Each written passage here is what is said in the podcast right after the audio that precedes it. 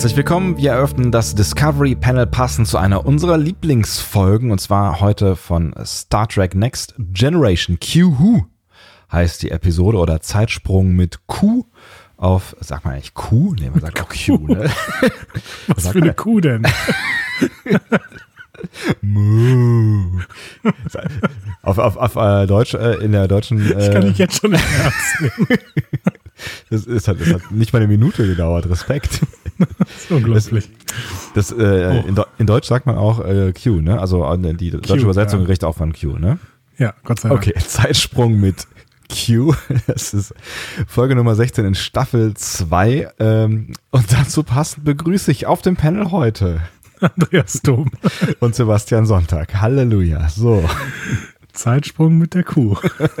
Heute im Kinderfernsehen. Ah, herrlich. Nochmal. Ach Gott. Ah, Sebastian, äh, heute ist der, äh, also heute Tag der Aufnahme ist der 19.9. Heute ist der 19.9., das heißt, ähm, Andi, alles Gute. Ja, dir auch alles Gute. Bernd hat ja schon Jahr. getwittert. Ein ja. unglaubliches Jahr. Bernd, ja, Bernd, Bernd, dir auch alles Gute. Hat Bernd eigentlich eine Stimme? Ich habe ihn noch nie reden gehört. Nee, Bernd hat nur eine Tastatur. Dann wurde die Stimme operativ entfernt. bevor, bevor wir ihn eingestellt haben, das war eine Anstellungsbedingung, so arbeiten wir. Genau. Zwei Einstellungsbedingungen, er muss Bernd heißen und keine Stimme haben. Und Finger. Ähm, so, heute vor allem, wir haben ja tatsächlich äh, unsere erste, aller, aller, allererste Folge. Das war noch eine Folge quasi vor der ersten Discovery-Folge, also bevor wir die erste Discovery-Folge besprochen haben. Ähm, Prologbuch haben wir sie damals genannt. Hochgeladen. Genau. Kannst du dich noch an irgendwas erinnern, was wir da, da, da besprochen haben? Ja, ich glaube, wir haben über unsere äh, Lieblings-Star äh, Trek-Captains gesprochen, über unsere Lieblings-Alien-Figuren äh, und ähm, allgemeinen Figuren und über unsere Lieblingsserien und ähm, ich kann mich nur noch daran erinnern, dass, äh, dass du mal so grob Stichpunkte aufgeschrieben hattest, damit wir irgendwie im Zweifel irgendwas haben, was wir uns ähm, zu sagen haben. Und ich glaube, ähm, es war eine Stunde vorbei und wir hatten drei dieser Spiegelstriche abgearbeitet oder sowas. ja, es hat sich äh, wie ein roter Faden durch diesen Podcast gezogen, dass wir uns einfach nicht kurz fassen können. So, so sieht's aus. Machen wir auch heute nicht, nein, aber ich bin mir nicht so ganz sicher. Ich glaube, also ich finde die Folge heute tatsächlich ähm, sehr, sehr gut, also sehr, sehr interessant. Ähm, ist das schon Fazit? Ziehen nein, wir jetzt Fazit? Wir ziehen jetzt schon mal Fazit. Wir machen heute ganz schnell. wir schaffen das unter fünf Minuten. Juhu. Ähm, Juhu. Entschuldigung. Oh Gott. Was ist denn los heute? Ja, es ist total spät. Also, es ist total ähm, spät. Es ist viel zu spät. Ich muss ja sagen, wir waren vor viereinhalb Stunden verabredet. Ja, das Leben ist dazwischen gekommen. Es tut das mir sehr Leben, leid. Immer dieses Leben. Fünfeinhalb Stunden übrigens. Ja, aber guck, guck mal, das ist. Äh, dafür, Nein, das, es ist, ist ja wir, wir, sprechen, wir sprechen immer noch miteinander. Es ist also damit, wer hätte damit noch gerechnet? Ja, ich, ich am allerwenigsten, muss ich sagen. ja, ich äh, schon irgendwie. Aber es ist, es ist schon, also ne, bevor, also kurz diesen einen Gedanken zu Ende. Also es ist eine, eine ich finde, interessante Folge, aber ich glaube, sie ist ähm, nicht so voll. Wobei du ja der, der, das, unser kleines Star Trek Trüffelschwein bist. Und und sicherlich auch aus, aus dieser Folge das eine oder andere rausziehen wirst. Deswegen du bist vielleicht ein bisschen so im, im Bauer, äh, im, im Bauernmodus, ne? Also erst die Kuh und dann das Schwein, vielleicht kommt noch der Hahn. Vielleicht liegt es daran, dass du mir die ganze Zeit von dieser Bremse oder was auch immer es ist, erzählst, die auf deinem ja, Bein auf und ab. Stechfliege oder so, so Wadenstecher. Sowas haben wir in der Stadt nicht. Das, ich verstehe das alles nicht. Ja. Um zum ersten Gedanken zurückzukommen, also ich finde es tatsächlich äh, äh, sehr schön, dass wir immer noch miteinander sprechen nach all der Zeit und ähm, vor allen Dingen, dass ihr da seid jetzt plötzlich alle. Also ähm, ich meine, das konnte ja niemand erwarten, als wir da vor einem Jahr mit angefangen haben mit diesem ähm, äh, Dings hier. Da, also keine Ahnung, also wir haben uns sehr gefreut über jeden, der da uns abonniert hat und das waren am Anfang gar nicht mehr so viele und ähm, das hat sich ja doch überraschend positiv entwickelt. Deswegen vielen lieben Dank, dass ihr alle da seid und ähm, offensichtlich Bock habt, äh, das zu hören, was wir hier so zu sagen haben. Ja, aber ich meine auch, man muss ja auch schon mal sagen, sie haben auch den Server zum Einsturz gebracht. Ne? Also so positiv ist das nicht immer alles. Ne? So. Also Luxusprobleme, Luxusprobleme. Ich meine, ne, ich erinnere mich. Wir können euch fast alle gebrauchen, aber vielleicht noch so ein paar können ruhig wieder gehen. Nein, Quatsch. Nein, natürlich nicht. Alles gut.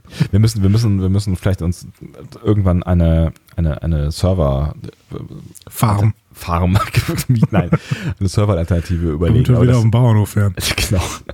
Kühe, Schweine, eine Serverfarm. Ist das schön.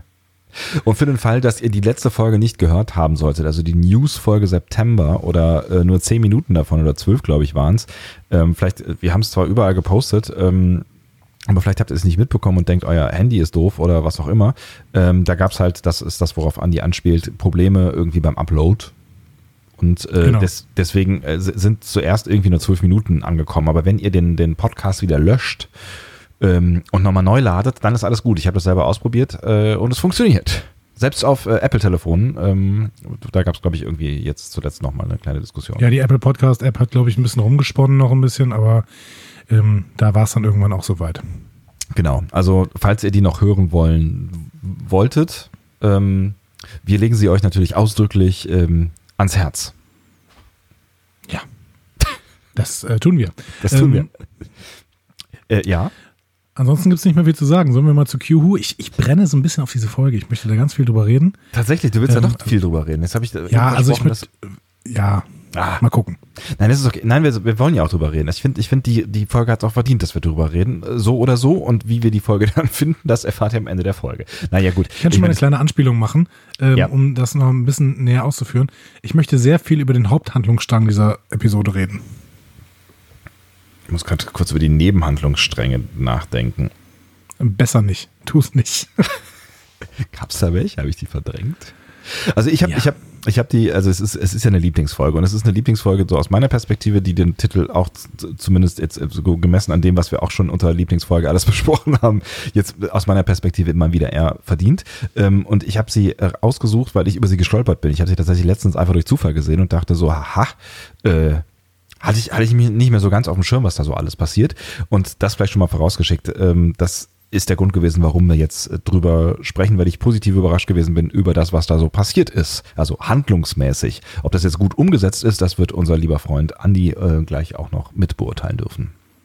Vielen Dank. Und ähm, ich ähm, habe die Folge auch in guter Erinnerung gehabt, gerade wegen ihrer großen Auswirkungen auf den ganzen Star Trek-Kosmos. Also Absolut. im Endeffekt, ähm, die ganze Prämisse von DS9 funktioniert nicht ohne diese Episode. Vielleicht. Und wir wollten generell ja sowieso mal über Q reden und Q-Folgen uns angucken. Und ich glaube, es ist, wenn ich das jetzt richtig in Erinnerung habe, die dritte Folge, in der Q auftaucht. Überhaupt in Star. Trek, aber ist ja logisch, weil wir sind ja am Anfang noch von, von Next Generation. Genau. Ja. Ähm, die Folge ist übrigens auch mal wieder eine von diesen 10 Essential Episodes aus dem Buch von Terry Erdmann und Paula Block. Ach echt? Ja, wir arbeiten die weiter schön ab, diese 10 Essential Episodes. Ach lustig. Okay. Vielleicht muss ich mir irgendwann mal einfach dieses Buch kaufen, dann wissen wir auch immer, welche Episode wir dann als nächstes machen sollen wohl. Ja, also das war für mich jetzt, ich habe jetzt überhaupt gar nicht drüber nachgedacht, tatsächlich äh, in irgendwelche Listen zu gucken. Aber gut. Ist doch schön, ja. Dann, äh, hm, warum nicht? Ja, genau. Ja. Sollen wir äh, reinsteigen in äh, das Team, was äh, das Team hinter der Folge? Oh, das Team hinter der Folge. Bitteschön. Ja. Ähm, Regie hat ein Mann geführt mit einem ganz tollen Namen, finde ich irgendwie. Also ich mag diesen Namen. Rob Bowman. Ich finde es ein sehr amerikanischer Name irgendwie. Das stimmt allerdings. Rob Bowman lebt auf einer Farm und hat eine Zeitsprung Texas. Kuh in seinem Garten mit einem Star Trek Strüffelschwein. Okay. Ähm, Egal, ja. Rob Bowman ist äh, 1960 geboren. Mhm.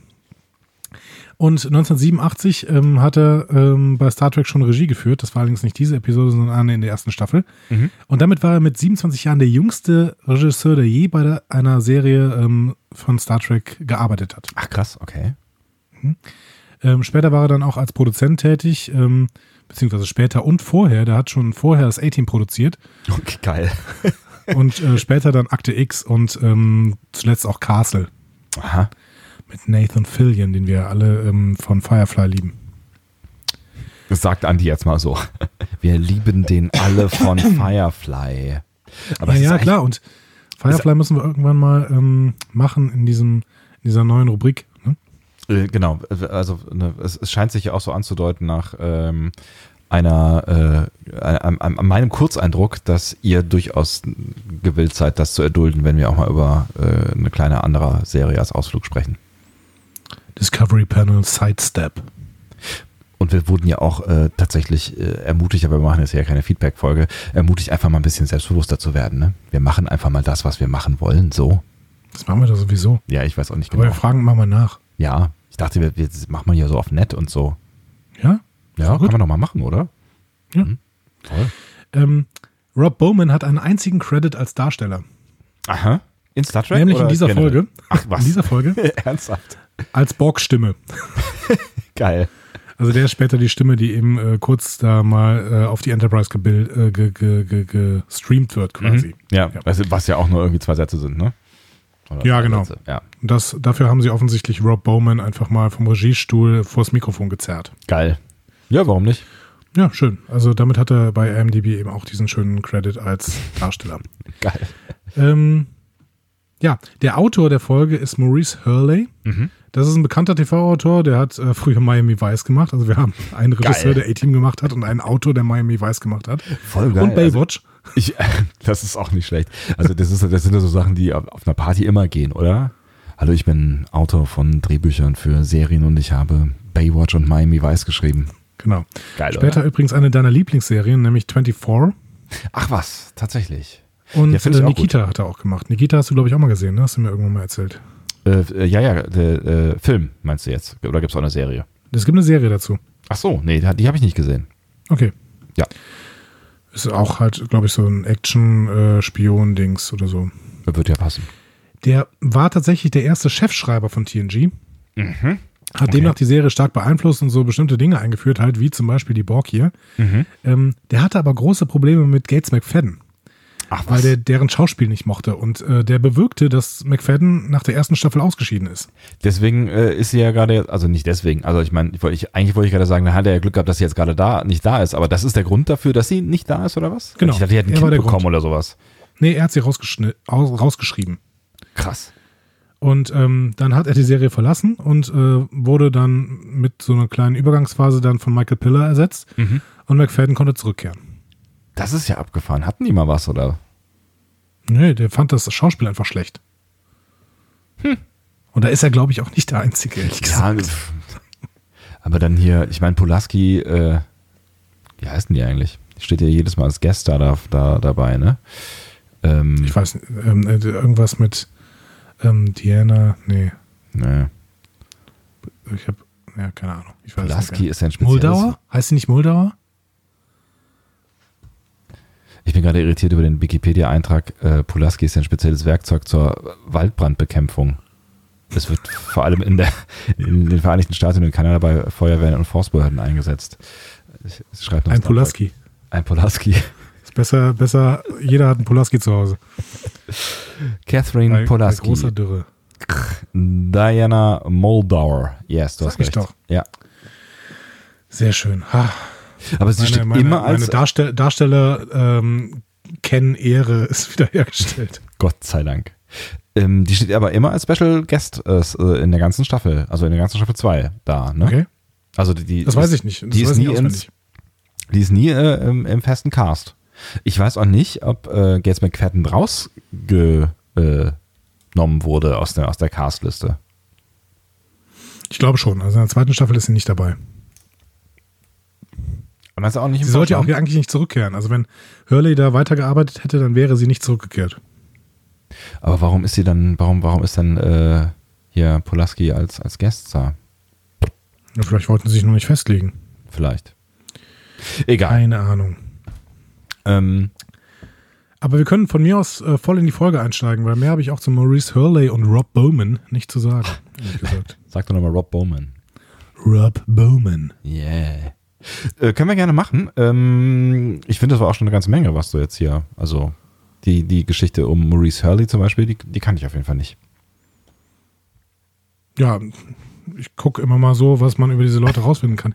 Weil ich ja auch noch lerne. Ne? Also ich habe äh, von diesen ganzen äh, Leuten, die Star Trek wirklich gemacht haben, im Hintergrund habe ich gar keine Ahnung. Ne?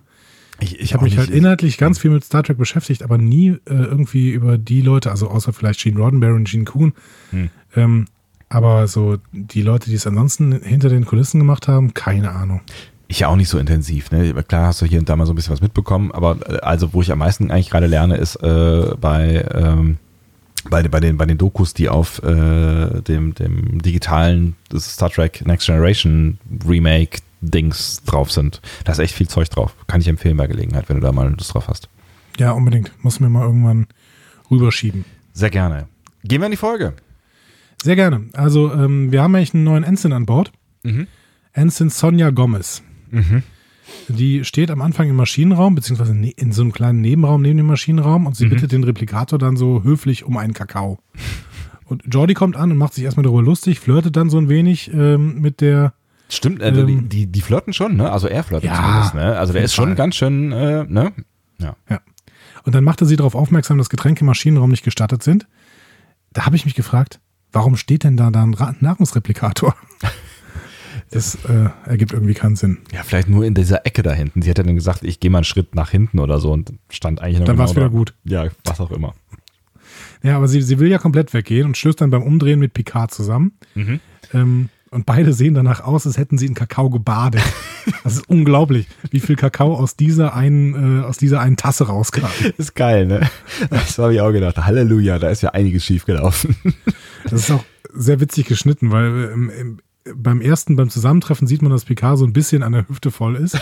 Und dann kommt nochmal ein Schnitt auf sie, die völlig überströmt von Kakao ist. Und dann wieder Schnitt auf Picard. Und auch er ist völlig nass, von oben bis unten. vielleicht, vielleicht haben sie sich in der Zwischenzeit kurz umarmt oder so.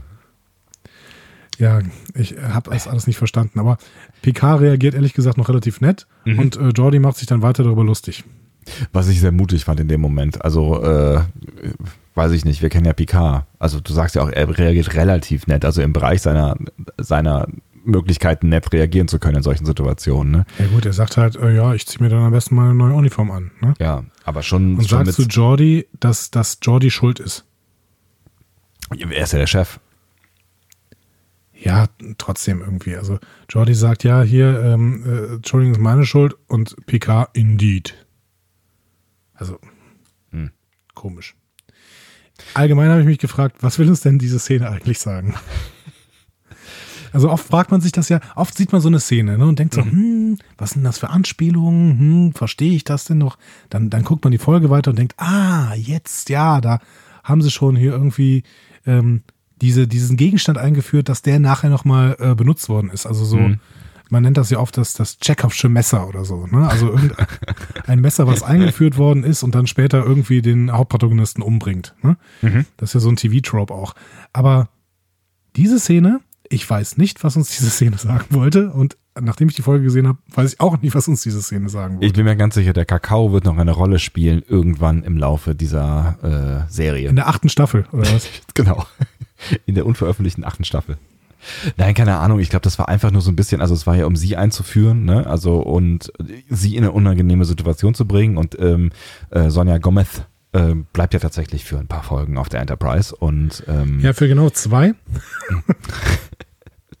ja, immerhin. Die ähm, wurde übrigens gespielt. Ich, ich habe ich hab gedacht, ich kenne die. Ne? Und dann habe ich gesehen, sie wurde gespielt von Lisha Neff. Mhm. Und ähm, ähm, tatsächlich kannte ich Lisha Neff. Die hat nämlich in to Total Recall mit äh, Arnold Schwarzenegger ähm, hat sie eine dreibusige Prostitu Prostituierte gespielt. Das, das sind die Dinge, die du dir einprägst. Ja, es ist schon so ein bisschen so eine ikonische Rolle. Mhm. Aber tatsächlich macht, hat sie nachher nicht mehr so viel gemacht. Ähm, und die macht jetzt ein äh, ganz schönes Obdachlosenprojekt in L.A. gerade. Also die, ähm, das ist irgendwie Drive-by Good, Do-Gooders oder sowas heißt das. Mhm. Ähm, wo einfach so äh, Leute mit so einem ähm, mit so einem Auto rumfahren und ähm, Obdachlosen kurz irgendwelche Sachen geben, die sie zum Überleben brauchen. Und die ist tatsächlich nur in zwei Folgen dabei. Ich hätte gedacht, die sind mindestens in drei oder vier dabei. Gefühlt Nein, jetzt auch. Zwei Ich, Folgen. ich habe ja schon weitergeguckt und ich hätte jetzt gedacht, ich hätte sie öfter mal gesehen. Nee, definitiv in zwei Folgen. Es, es stand äh, an verschiedensten Quellen. Ich habe es nicht nochmal nachgeprüft, indem ich nochmal die Staffel gesehen habe, aber in verschiedensten Quellen stand sie es nur in zwei Folgen dabei. Es kann auch sein, dass irgendwie ähm, nach der Folge eine Folge kam ohne sie und dann kommt sie dann in der Folge danach nochmal vor oder sowas und dann hatte ich das Gefühl, es ist Zeit vergangen. So, weißt du, also die ist jetzt schon eine Weile mit dabei. So. Ich weiß Ich mache nicht schon, genau. mal, ich mach schon mal so eine An Vorankündigung, ist nicht mein Lieblingscharakter. Naja, äh, es ist ja jetzt auch nicht so, als hätte. Also er hat ja jetzt, erstens hat, hat sie nicht so richtig viel Zeit, sich zu entwickeln. Zweitens ist sie jetzt auch nicht unbedingt ähm, schon in dieser Einführungsfolge, aber äh, Szene, aber auch in den jetzt darauf folgenden Szenen jetzt nicht unbedingt so mega gut geschrieben. Interessant. Also, also ja. Was? Ich wollte äh, das Wort interessant einwerfen, als du mega gesagt hast. Achso, ich dachte, du wolltest, wolltest äh, äh, das, was ich gesagt habe. Naja, egal. Nein, ich, ich finde es halt auch irgendwie. Ich mag es nie so ganz, nie, also ich mag es einfach nicht, wenn Frauen so unselbstbewusst und so, ne, also das ist ja so, eigentlich ist Jolly ununterbrochen dabei, sich um sie zu kümmern, so. So nach dem Motto, das wird schon wieder und hin. Also sie hat, sie hat ja durchaus ein gewisses Selbstbewusstsein irgendwie, aber ähm, sie hat so, so, sie ist so diese, diese trottelige, ähm, ja, so ein bisschen tollpatschige, äh, prototypische Frau, der man ab und zu mal auf die Schulter klopfen muss, damit sie dann auch Erfolg hat und sagen muss, es wird alles wieder gut. Ja, weiß ich nicht. Da würde ich jetzt gar nicht so mitgehen, weil sie ja schon irgendwie diesen Anspruch hat, möglichst schnell Karriere zu machen und äh, sich immer besonders reingehangen hat, um die Beste zu sein. Also ja, sie hat hier diesen aus Nervosität geschuldeten Unfall mit dem Kakao. Ja, und später dann die Szene in Ten Forward, wo, wo, wo so Jolly dann quasi äh, ja auf sie einredet oder einreden muss, damit sie sich wieder beruhigt. Hä? Okay, lass uns mal weitermachen. Ich weiß nicht genau, wo du hin willst. Egal, ich schwamm drauf. Wir haben schon viel zu viel über ähm, äh, Sonja Gomez gemacht. Sonja Gomez. Ach ja. Ja. Ähm, wir, wir folgen nämlich eigentlich Picard und nicht Sonja Gomez, nämlich mhm. Picard, der äh, versucht, sich den Kakao irgendwie abzustreifen und dabei zum Turbolift geht. Mhm. Ähm, und der möchte in Richtung seines Quartiers fahren. Das ist auf Deck 8, ne, das ist mhm. auch so eingeführt. Und dann geht er Gedanken verloren aus dem Turbolift und guckt nochmal so auf seinen, seinen Overall und befindet sich plötzlich in einem Shuttle. Und äh, ist völlig verstört und fragt den Piloten um Aufklärung. Und Q dreht sich um. Dö, dö, dö, Ach, es sind immer schöne Momente. Ich finde, es sind irgendwie immer schöne Momente. Ja, ich freue mich auch immer, wenn ich Q sehe, tatsächlich. Ja. Auch wenn ich jetzt immer an Segeln und Segelschuhe und sowas denken muss, aber es ist, ich habe es irgendwann ablegen können. Ja, aber ähm, ich habe mich auch auf, ich habe mich sogar auf DS9 gefreut, dass dann Q da plötzlich stand, auch wenn das dann nachher nicht so eine gute Entwicklung nahm. Tatsächlich. Ja. Äh, hast du, hast du das letzte Folge gesagt oder vor die Folge, dass alle DS9-Folgen mit Q eigentlich kacke sind? Ist, glaube ich, auch nur eine. Ah. Ich weiß es ehrlich gesagt gar nicht. Also Q Mann, Es ist ja, nur eine und die ist echt schlecht. Er hat ja eine relativ große, also Renaissance dann auf Voyager, ne? Da sind, ich weiß nicht, ja, wie genau. viele Folgen das sind, aber das sind auf jeden Fall eine Handvoll, ne? Ja, ich glaube aber auch nur zwei, drei oder sowas. Müssen wir nochmal gucken. Ja, egal, ähm, schwamm drauf. Auf jeden Fall ein schöner Moment. Also immer wenn er auftaucht, finde ich, es ist, äh, du weißt irgendwie, es wird schwierig und es wird nervig und äh, im Zweifel wird es schräg und komisch. Also das, ne, Q ist ja nicht unbedingt immer ein Garant, wie wir gerade schon gesagt haben, für eine gute Folge, aber irgendwie freue ich mich immer, wenn ich ihn sehe.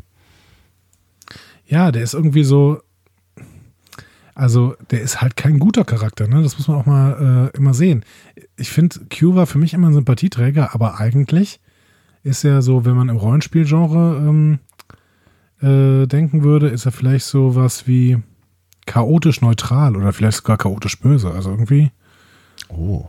So richtig rechtschaffend ist er nicht.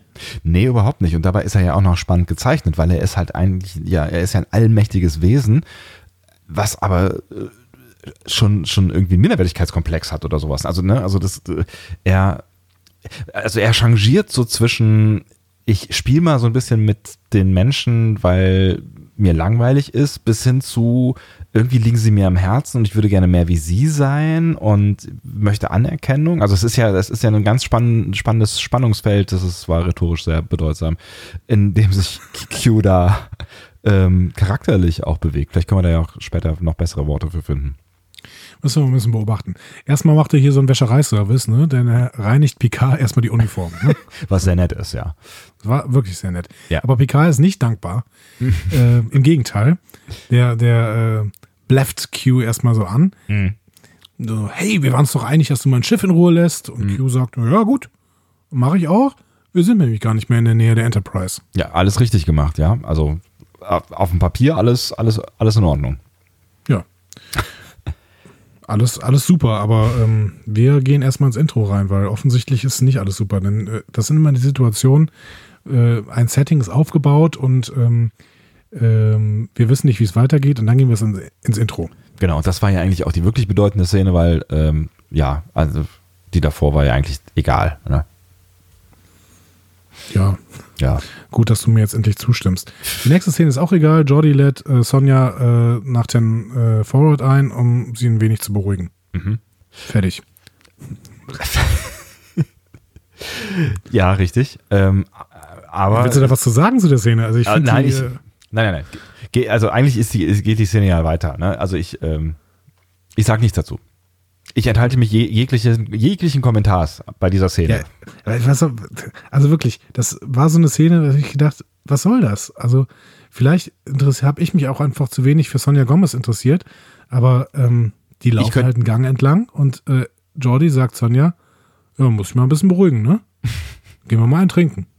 So. Ich, ich glaube tatsächlich, dass, also ich könnte mir vorstellen, dass sie die irgendwann mal ähm, vielleicht größer machen wollten. Und dann vielleicht dann doch wieder nicht. So, also ich könnte mir vorstellen, dass das eine Folge gewesen sein sollte, wo sie vorgestellt wird und ähm, man mal guckt, wie sie ankommt und vielleicht ist sie nicht angekommen und deswegen hat man sie irgendwann wieder fallen lassen oder so. Ja, ich meine, vielleicht, vielleicht bin ich da auch der Einzige, der die richtig blöd findet. Ach blöd, ich finde sie irgendwie egal, ehrlich gesagt. Das ist so. Ja, aber de- deswegen stört sie mich in einer guten Folge sonst. hm. Aber ich habe die ganze Zeit gedacht, ja, komm, zeig mir wieder irgendwas Spannendes, zum Beispiel Q oder Geinen. Wenn man Männchen 10 vorne ankommt, dann steht dann Geinen Ja, und Geinen unterhält sich gerade mit irgendeinem Crewman und plötzlich guckt sie weg und ist besorgt. Und Mal wenn wieder. jemand besorgt sein kann, dann Geinen. Also ich finde, ah, ich finde, es gibt nichts Schöneres, als wenn Geinen besorgt ist. Überhaupt, wenn Geinen auftaucht, dann ist es für mich immer ein Gänsehautmoment. Noch mehr Sie- als Q.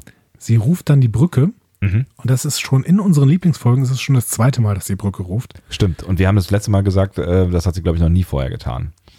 Genau, hatte sie aber offensichtlich in dieser Folge, denn die Folge läuft ja vor Yesterday's Enterprise Richtig. und Riker ist auch extrem verwundert, ähm, weil sie das offensichtlich noch nie vorher getan hat. Und jetzt sind wir in einer Zeitschleife gefangen. Genau. Wir hangeln uns langsam zurück. Später merken wir, dass Geinen das in ihrer allerersten Folge, ich glaube, der war in der ersten Folge der zweiten Staffel zum ersten Mal dabei.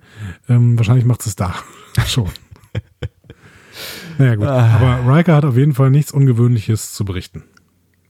Äh, nee, und nimmt das dann auch so hin, ne? Gespräch beendet, das fand ich auch ganz lustig. Ja. Ja, mein Gott. Aber ja, er, er geht ja schon ganz kurz drauf ein. Ne? Ja, ja, ja. Also er ist, er ist, äh, er ist verwundert. Sie ist besorgt, er ist verwundert. Sie ist besorgt, er ist verwundert und Picard ist ein bisschen frustriert oder, oder fast bockig. Ne?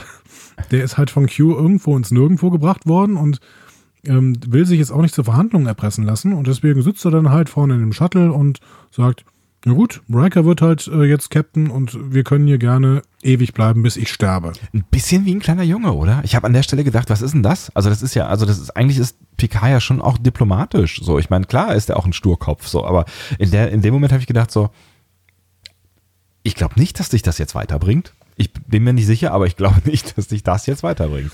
Auf der anderen Seite sagt man ja auch immer, man soll mit Ver äh, Erpressern erstmal nicht verhandeln.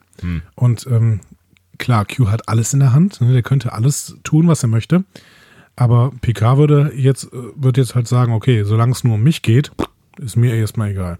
Hm. Wobei er ja seine Haltung dann irgendwie relativiert nach ein paar Minuten. Ja. Aber in dieser Szene ist er erstmal bockig, frustriert und sitzt vorne in diesem Shuttle und lässt sich von Q ein bisschen belabern. Ja. Was natürlich immer schön ist. Also wenn die beiden, wenn die beiden miteinander reden, das ist natürlich immer ganz, ganz groß, ne? Ja, das, das funktioniert schon auch irgendwie. Also ich mag auch die, die Momente, also schon in Mission Farpoint, wenn die sich ja diese Schlagabtäusche, ist das ein korrekter Plural geben. Ähm, ich finde das schon auch, ich finde das schon cool. Also ich, die, die, die spielen auch irgendwie beide gerne miteinander, habe ich immer das Gefühl. Ich finde ja, Q macht so einen typischen Hollywood-Move, ähm, den man macht, wenn man wartet. Ähm, das ist, glaube ich, aus ähm, eine eine Reminiszenz an gesprengte Ketten. Ähm, diesen Film mit Steve McQueen, Mhm. Ausbrecherfilm, der in, äh, in England immer an Weihnachten gezeigt wird. Steve McQueen bin ich nicht gut drin. Es, es, es geht darum, dass so ein ähm, äh, Trupp von englischen Soldaten aus einem äh, deutschen Kriegsgefangenenlager im Zweiten Weltkrieg ausbrechen wollen. Das sind so Ausbrecherkönige, die haben schon, sind schon aus verschiedensten ähm, Lagern ausgebrochen. Äh, und im Endeffekt ähm, geht es so ein bisschen um das Lagerleben und die wollen dann so ausbrechen. Und Steve McQueen ist so der, der Draufgänger, wie er immer ist, und ähm, lässt sich das er- deswegen öfter mal erwischen bei irgendwelchen Sachen, die er macht und wird dann immer wieder in so eine, ja, in so einen Container gesperrt. Und da sitzt er dann immer mit einem Ball und schmeißt diesen Container immer, äh, schmeißt diesen Ball immer gegen die Containerwand und fängt Ah. ihn wieder auf. Mhm. Und das teilweise dann wirklich irgendwie 24 Stunden lang, weil er da 24 Stunden im Dunkeln drin sitzt. Das ist ja eine Szene, die man tatsächlich aus vielen Filmen kennt, ne? Genau, und ich glaube, die kommt daher und Q macht das hier auch. Ne? Also er Ja. sitzt da hinten äh, in diesem Shuttle drin und wirft dann irgendeinen Ball immer wieder gegen die Shuttlewand. Mhm. Was ein bisschen nervt. Ja, aber es zeigt halt, Q wartet. Q wartet, dass Picard einknickt irgendwie. Ne? Was irgendwie, ähm, finde ich tatsächlich auch ein relativ bemerkenswerter Zug ist für Q, weil ähm, er als allmächtiges Wesen ja eigentlich gewohnt ist, dass alles das passiert, was passieren soll, genau dann, wenn er es will. So, und das ist ja schon, schon eine Herausforderung ähm, für ihn, hier jetzt geduldig zu sein. Und geduldig ist er eigentlich selten, ne? Ja, aber er weiß ja, glaube ich, dass. Ich weiß gar nicht, der ist der. Wir hatten in der letzten Folge mal gesagt, dass er überzeitlich ist. Meinst Wenn er Zeit, überzeitlich ist, müsste er ja eigentlich schon wissen, wie Picard später reagiert. Oder ist es einfach, also das ist auf jeden Fall eine, auch eine schöne Theorie, oder ist es halt einfach irgendwie das Spiel so. Also die, die beiden spielen ja miteinander. Also er spielt Ja. vor allen Dingen mit ihm, ne? Also Q mit Picard. Und vielleicht ist es einfach so ein so part of the game, dass er da jetzt sitzt und äh, mal guckt, was passiert. So dumm, dumm, dumm. Aber du fandst es nervig. Ach, äh, ich äh, weiß nicht. Also es ist so, ich habe mir dann vorgestellt, ich sitze mit ihm da drin und habe eigentlich überhaupt keinen Bock darauf, dass ich das, dass, dass, dass er mich hier festhält. Ähm, habe auch keinen Bock mit ihm zu reden und weiß auch, dass er eh das macht, was er will. Und dann bin ich auf engem Raum mit diesem, dieser Person, die ich eigentlich nicht mag. Und dann ist sie, ist sie halt dadurch, da, dadurch sehr stark physisch präsent. Weißt du? Also durch diese, dieses Geräusch, äh, durch diese Tätigkeit ist er halt die ganze Zeit da. Und Ja. ähm, das, das, ich glaube, des, deswegen fand ich diese, diese Szene oder als ich mich in Picard hineinversetzte, ähm, war das Gefühl Genervtheit. Okay, klar, wenn man sich in Picard hineinversetzt, dann ist das definitiv Genervtheit. Das soll es wahrscheinlich auch sein. Ne? Ja. Also Picard ist von allem genervt, frustriert, bockig. Mhm. Dem geht es gerade nicht gut. Punkt. Entschuldigung, ich habe irgendwie Frosch im Hals heute. Ähm, Macht ja nichts. Es ist ja- es ist ja eine tierlastige Sendung heute. wir gehen mal wieder zurück in, äh, zu Ten Forward. Da unterhalten Yay. sich Jordi und Sonja. Ähm, Und äh, plötzlich sieht Jordi dann irgendwas Interessanteres. Vielleicht eine Fliege oder so. Und, äh, äh, und, und, und auch die besorgte Geinen. eine, eine, eine, eine Hochszene der Schauspielkunst, möchte ich sagen. Genau. ja. Ja, ist auch ein ganz großer. Ist Ähm, ein ganz, ganz großer auf jeden Fall. Und äh, Geinen sagt Jordi, dass sie sich nicht ganz sicher ist, ähm, ob alles in Ordnung ist. Mhm. Und daraufhin sagt Jordi, gut, dann gehe ich in den Maschinenraum. Und Sonja läuft ihm hinterher. Ja. Das meine ich halt mit, ähm, mit, mit selbstbewusst. Also klar, sie ist auch die Neue und so weiter und äh, es gibt dann gleich nochmal so ein Gespräch, aber irgendwie finde ich, ich finde, sie kommt, kommt da irgendwie nicht so richtig charakterlich so richtig gut weg. Mal abgesehen davon, dass niemand versteht, was Jordi da tut. Also Geinen ist besorgt, ich gehe mal in den Maschinenraum und dann? Was macht er denn dann da? Und ihr habt gemerkt, also ich bin großer Fan dieser Folge, was den Haupthandlungsstrang angeht. Aber diese Jordi und Sonja laufen durch die Gegend und unterhalten sich über nichts. Über nichts, über Dinge. Das ist echt ein, ein richtig miese B-Story. Hätten sie da irgendwas anders machen können, keine Ahnung. Irgendwas mit, irgendwas mit Troy von mir aus, aber ich weiß nicht. Diese B-Stories, die sind echt oft, oft äh, hanebüchend. Es ist, mir, es ist mir jetzt auch schon aufgefallen, dass da zwischenzeitlich echt Geschichten bei sind, wo du denkst, so, Alter. Ja, aber die könnten sie doch irgendwie zumindest ein bisschen ineinander verdrehen. Aber hier war ja einfach nur, war gar nichts. Das war überhaupt nicht miteinander verbunden, so gefühlt. Ja, Oder habe ich da ein- irgendeine Ebene nicht verstanden? Das Einzige, was, was, was die beiden Stories miteinander verbindet, ist gerade die gesehene Szene, nämlich Geinen. Also das ist das Einzige, was, was Ja, aber das verbindet doch auch nicht die Stories. Dann ist vielleicht Jordi das verbindende Glied, aber das ist ja auch nur, weil Jordi ab und zu mal was zu tun bekommt und wenn er nichts zu tun hat, sich mit Sonja unterhält. Und der hat offensichtlich sehr häufig nichts zu tun in dieser Folge. Ja. Zu häufig, definitiv. ja. Naja, gut. Komm, wir gehen mal auf die Brücke. Da ist nämlich Troy und die Ey, kommt immerhin. auch besorgt auf die Troy ist auf auf die jeden Fall Brücke. auch immer ein Garant für gute, gute Stories, ja. Ja. Und äh, sie sucht Picard. Mhm. Ähm, und Riker sitzt da gerade so, hat seine Füße hochgelegt, so, mm, bitte. ähm, und ähm, sie checkt dann kurz, ist Picard denn in seinem Quartier? Und dann bemerkt man nach dem Check, dass Picard ganz weg ist. Und Mhm. äh, ein Shuttle aus einer Shuttle-Rampe ebenso. So. Hat Worf auch nicht richtig aufgepasst, ne? Plötzlich ist das Shuttle weg. Offensichtlich. Und, Aber äh, ähm, ich meine, wenn es, wenn es, wenn es äh, verschwindet, ohne dass es gestartet wird, dann ähm, ja, kein Guck's mal. Vorwurf an, den, an, an unsere Lieblingsfingonen. Ne? so. Äh, Riker äh, startet dann sofort so, eine Such, ähm, so einen Suchmechanismus. Ne? Also so ein er sagt, Algorithmus okay, wir, quasi, ne? genau, wir fliegen jetzt immer im Kreis, aber in großen Kreisen. Ja. Und damit durchkämmen wir den Weltraum. Oho. Na? Na, habt ihr das erkannt? Weiß ich nicht. Ich, ich finde es bemerkenswert. Feedback. Ich finde ich, ich finde es bemerkenswert, dass der äh, Star Wars Hasser ein, äh, eine, eine Star Wars Parodie zitiert. Ich würde ja auch keine Star Trek-Parodie zitieren. Außer wir machen irgendwann mal die Sidestep-Folge zu ähm, The Orville. Richtig. Naja, gut.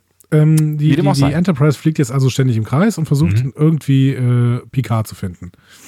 Ähm, und Q wartet weiterhin. Mhm. Der wartet, dass Picard sich zur Verhandlung bereit erklärt. Und irgendwann sagt er dann, na gut, ähm, dann beam ich halt zurück, dann höre ich dir halt zu. Mhm. Und sie befinden sich dann sofort wieder auf der Enterprise, genauer gesagt in äh, 10 Forward. Äh, und das ist leer, aber plötzlich kommt Geinen hinter dem Tresen her, mit großen, angsterfüllten Augen. Auch eine ganz großartige Szene. Also, Ich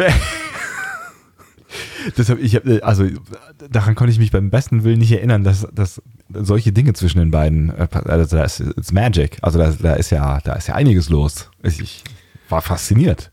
aber wie Geinen da auftaucht, das war schon fast Slapstick. Also wirklich, das, die, das, die ganze Bar leer, die war in der Szene vorher noch völlig voll, ne? leer und Geinen taucht auf.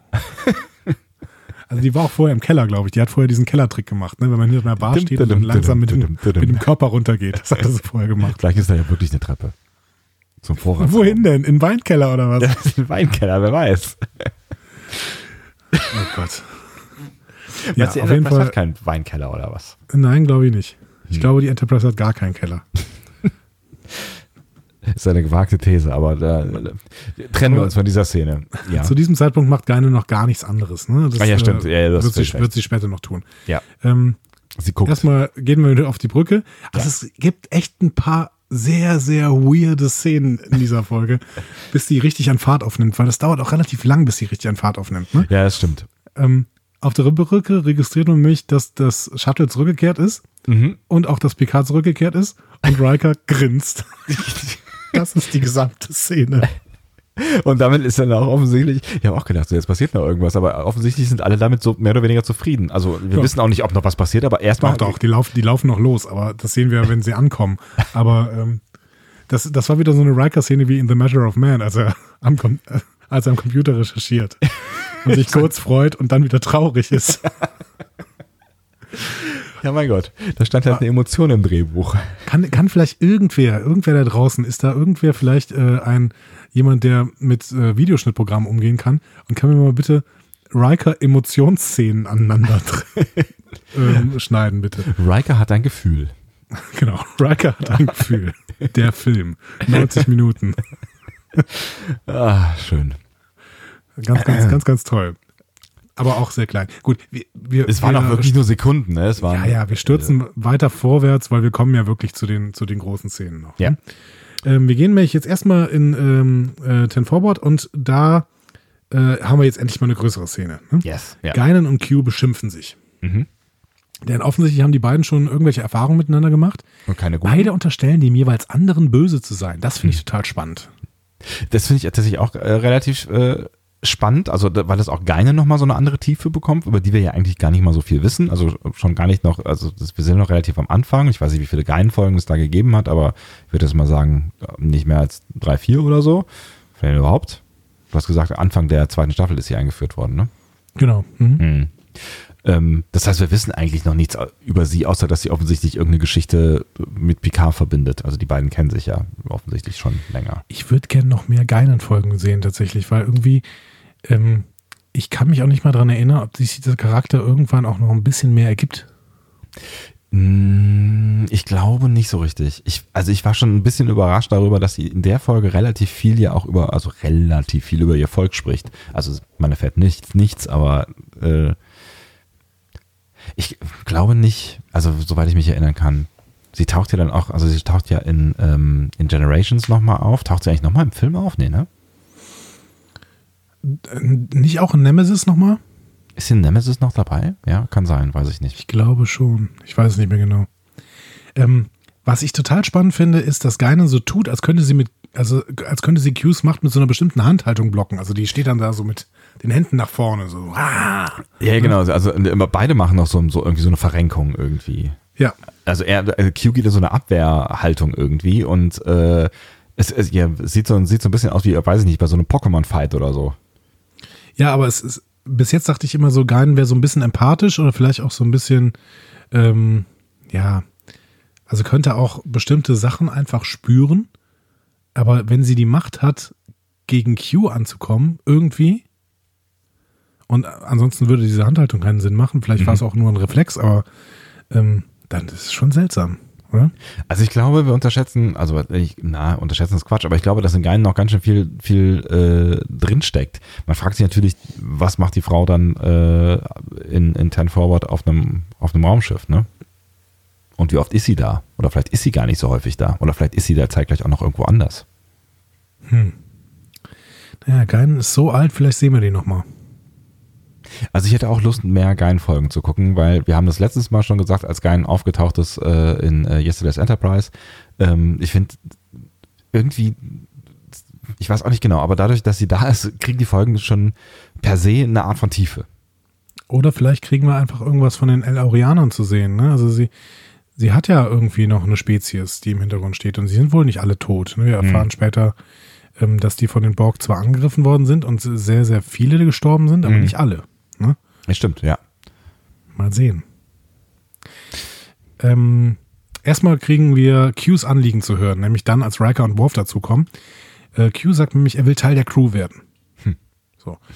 Ähm, Picard reagiert relativ zynisch, ne, setzt sich mhm. dann mit Q mal auf den, an den Tresen und erklärt ihm quasi, äh, dass er sich Q ihn äh, nicht als Crew, Crewman vorstellen kann. Q nicht als Crewman vorstellen kann. Ist schwierig, ja. ja. Also, An ne, der Stelle finde ich, ja? Ja. Entschuldigung. Bitte, ja? Den Satz gerne zu Ende. Nee, ich wollte gerade, ich wollte gerade noch zu einer kleinen Geschichte ausholen, deswegen sag du erstmal. Achso, ja, ich finde ich finde ähm, den, das Gespräch irgendwie ganz, ganz spannend, weil man sich ja schon irgendwie auch dann äh, vorstellt, wie das sein, also wie das funktionieren könnte. Und das fragt Picard ja dann auch irgendwann so, irgendwie, wie, wie, wie soll das sein? Willst du denn hier irgendwie als kleiner Fähnrich anfangen und kannst du dich unterordnen? Und Q sagte dann tatsächlich an einer Stelle sogar, er wäre bereit dafür, seine, seine Kräfte aufzugeben. Ne? Und das fand ich schon bemerkenswert. Und da habe ich mich schon gefragt, was, was, was glaubst du, ist hier Qs Motivation? Also was, was, was will der hier? Ich weiß es nicht. Will der sich wirklich nicht? Will der wirklich, also will der wirklich, das ist nämlich das, was ich mit dem Charakter eben meinte. Man versteht ihn halt, finde ich, nie hundertprozentig und das macht ihn so spannend. Also man kann seine, seine, seine Handlungen nie hundertprozentig durchschauen und also auch an der Stelle. Ja. ja ich habe die Vermutung, Riker macht ja auch so eine Anspielung, dass er an die, zu diesem Zeitpunkt schon ähm, Probleme mit dem Kontinuum hat. Und ich glaube, in der nächsten Folge fliegt er ja auch raus und verliert mhm. seine Kräfte vorübergehend. Ja, aber sich dann den Menschen anzu... Also irgendwie faszinieren ihn die Menschen ja so ein Stück weit, ne? Der PK fasziniert ja. ihn eigentlich, ne? Mhm. Aber ich wollte ja zu einer kleinen Geschichte ausholen. Mach Picard nennt Q nämlich next, to, next of kin to Chaos. Ähm, und darüber bin ich auf so eine witzige Referenz gestoßen. Mhm. Ähm, und zwar auf Discord. Ähm, weil Discord ist quasi das personifizierte Chaos und das heißt auf Deutsch Zwietracht. Mhm. Und es ist auch eine Figur der Serie My Little Pony. so, die Figur, das ist so ein Drachenpony und ein Gegenspieler von den Heldenponys. Ähm, und sie ist eben auch die Verkörperung des Chaos. Also Discord ist chaotisch, überheblich, hinterhältig, nervtötend, verrückt. Ähm, Ich wollte nur mal ganz kurz, äh, reden wir gerade wirklich über My Little Ja, ja. Pony? Ja. Pass auf, pass auf, pass ich, auf. Ich, ja, ich wollte, ich wollte Sie- nur sicher gehen, dass ich, dass ich alles richtig verstehe an der Stelle hier. Also Discord, ne, diese Figur, die tut einfach, was sie will, schert sich nicht viel um andere und ähm, wird im englischen Original gesprochen von John Delancey. Ernsthaft. Und es ist definitiv eine Q-Anspielung ähm, äh, Anspielung in, Wie geil ist das denn? in My Little Pony. Oh Mann, ey. Ich glaube, in dieser Serie steckt mehr, als wir eigentlich glauben. in, in, in My Little Pony oder in, In Next My Generation? In My Little Pony. Ich glaube wirklich. Ich wollte gerade sagen, sollen wir da auch mal einen Rewatch machen, aber ich müsste, es müsste ja ein Watch heißen. Ich glaube, ich habe My Little Pony äh, nie gesehen. Nee, ich auch muss, nicht. ich, muss ich zu meiner Schande gestehen. Ich auch nicht. Ich bin da irgendwie drüber gestoßen, weil ich ähm, äh, diesen, dieser Satz war so, You're next to kin of chaos. So, und dann, äh, da habe ich dann ein bisschen nachgelesen über diese Referenz und ähm, tatsächlich äh, wurde das dann eben aufgenommen. Wie wir an dieser Diese Stelle Figur Discord. äh, wie wir an dieser Stelle immer fragen, ähm, ne, kann jemand von euch uns empfehlen, äh, ein, äh, ich will mal Rewatch sagen, was sagt man denn eigentlich, wenn man nicht Read? Watch, aber wenn man, kann uns jemand empfehlen von euch einfach mal My Little Pony zu gucken? Es gibt, glaube ich, einen richtig guten Podcast über My Little, Pony oder den gab's mal. Ein Ernsthaft? deutscher Podcast. Ja, ja. Ernsthaft? Doch. Von erwachsenen Menschen. Ich habe überhaupt keine Ahnung, worum es in dieser Serie geht. Ja, über Ponys. ja, gut, mein Gott. Aber die, die werden ja irgendwas tun, oder? Ja, die erleben Abenteuer. Hm. Ja, ich finde das toll. Und offensichtlich mit Pop-Anspielungen. Also ich, für Pop-Anspielungen bin ich immer zu haben. Ich weiß aber trotzdem nicht, ob ich mir My Little Pony gebe. Vielleicht, wenn ich irgendwann Kinder habe, dass ich dann mit denen dann My Little Pony gucke.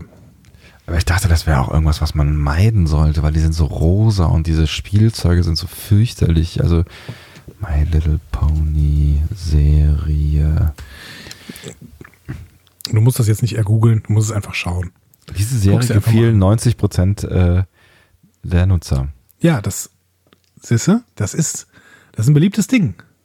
Und ich glaube auch, das ist gar nicht so, ähm, so klischeebehaftet, wie das auf den ersten Blick wirkt. Ich glaube, die haben da schon auch immer diese Klischees so ein bisschen gebrochen, was ich gehört habe. Wie gesagt, nie gesehen. Der Untertitel der Serie ist übrigens Freundschaft ist Magie. Und Ja. das wiederum kommt vom Titellied, denn das heißt Friendship is Magic. Okay. Discovery Panel Sidestep. My Little Pony. Freundschaft ist Magie. Also ihr, ihr ähm, Ponyasten da draußen, äh, schreibt uns doch mal was über die Figur Discord bei My Little Pony. Wir gehen Vielen mal Dank, zurück äh, ja, nach 10 vorne, oder? Vielen Dank für den Ausflug. Ich bin, äh, ich bin wirklich begeistert. Ähm, als PQ, äh, äh, als PQ, dann PQ ist auch geil. PQ. Es ist der uneheliche Bruder von Tuvix. Oh, das wäre schön. Transporterunfall und aus PK und Q wird PQ. ähm, Ja, geil. Äh, Gott. Ähm, als Picard Q dann klar macht, dass die Crew ihm nicht traut. Boah, was für, was, was, was bilde ich denn hier für schwierige Sätze? Ich, Ich mache mir immer ein nicht. paar Notizen ne, und dann muss ich da irgendwie versuchen, Sätze draus zu bilden. Und hier stehen die als Notiz. Picard macht Q klar, dass die Crew nicht traut.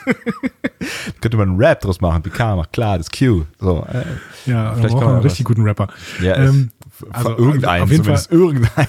Auf jeden Fall, genau. Äh, Nicht uns. Ähm, dann verändert Q plötzlich seine Argumentation und ähm, geht so ein bisschen in eine Drohhaltung. Ne? Also, Ja. ähm, ja, ihr müsst mir halt nicht trauen, aber ihr braucht mich. Ne?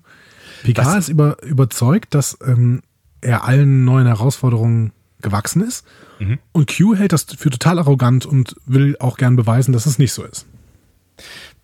was ich mega spannend finde an der Stelle schon, äh, weil man kann ja auf jeden Fall schon sagen, na klar, also irgendwie ein, ein äh, multidimensionales, übermächtiges Wesen als Crewmitglied, das, ähm, das könnte tatsächlich irgendwie sch- schon nicht unsinnig sein. Ne?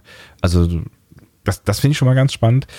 Aber dass, ähm, dass er dann hingeht und sagt, ich zeige euch Menschen jetzt mal, wie, wie, wie boniert ist das das richtige Wort?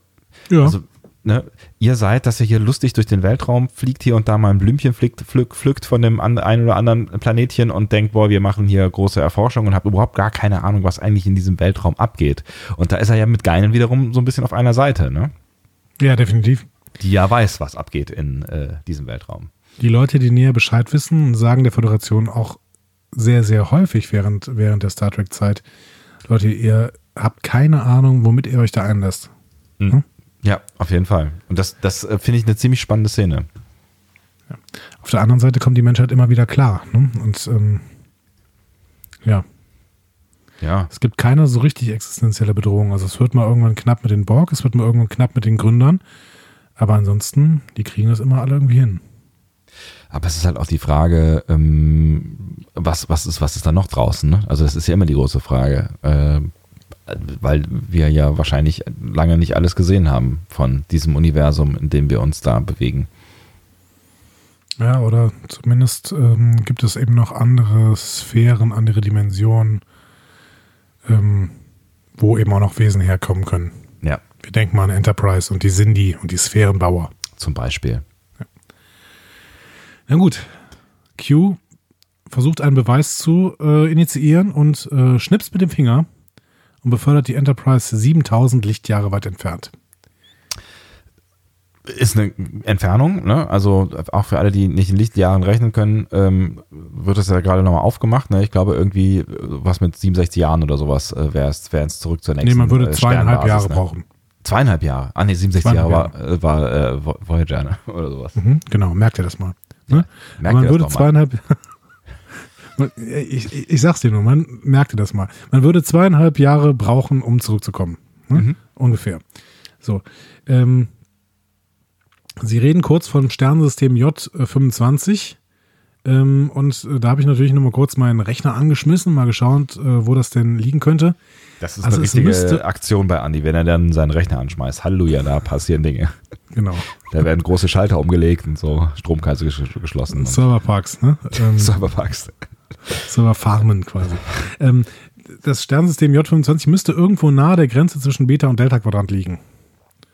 Also, ähm, so ein bisschen in Richtung romulanischem Sternimperium mhm. äh, an der Schnittstelle zum Delta-Quadranten.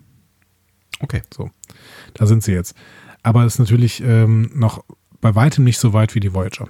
Ja, richtig. So. Die war ja ganz am anderen Ende des Delta-Quadranten quasi.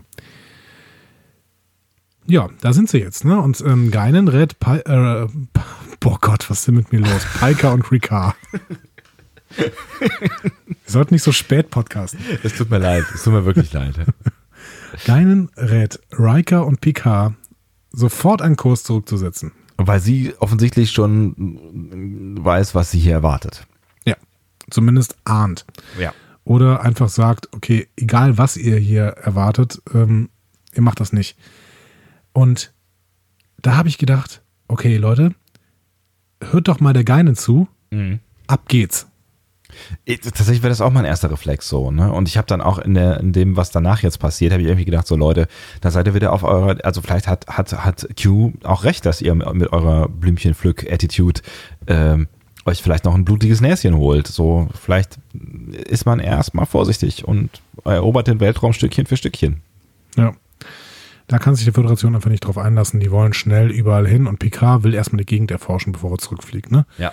Und ich meine, klar, ich mein, unter, ja? unter, unter, unter, unter Forschergeist äh, äh, ist das natürlich auch irgendwie eine Chance. Ne? Wenn du jetzt irgendwie ganz tief irgendwo bist, wo du noch nie gewesen bist und bringst irgendwelche neuen Forschungsergebnisse nach Hause von einem, einem unerforschten Ort, dann ist das natürlich der Burner so. Ne? Also ich kann das schon auch verstehen. Ja, aber doch nicht, wenn ich von mehreren Leuten, die viel, viel mehr wissen als ich, im Prinzip gewarnt werde vor dem, was jetzt gleich passiert. Aber von nichts Konkreten, ne? Also nur von irgendwas Diffusem.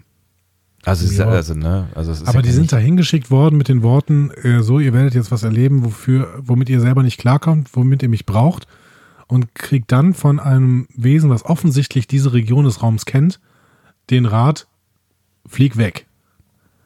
Also tut mir leid, das ist nicht schlau, dann da zu bleiben. Also mir wäre auf jeden Fall unheimlich, aber ich glaube, Picard ist jetzt auch nicht der Typ, dem unheimlich wird. Nee. Und Worf sowieso nicht, der erzählt dann nämlich, oh ja, wir haben ja übrigens einen Klasse M-Planeten, Moment, aber da sind Straßen zu sehen, aber keine Städte mehr. Da, wo die Städte sind, sind Krater. Mhm. Und Worf sagt dann was Bedenkenswertes, nämlich er sagt, das ist genauso wie auf den Außenposten Posten entlang der neutralen Zone bei den Romulanern. Mhm. So, und das ist ein krasser Continuity-Fehler, muss man an der Stelle sagen.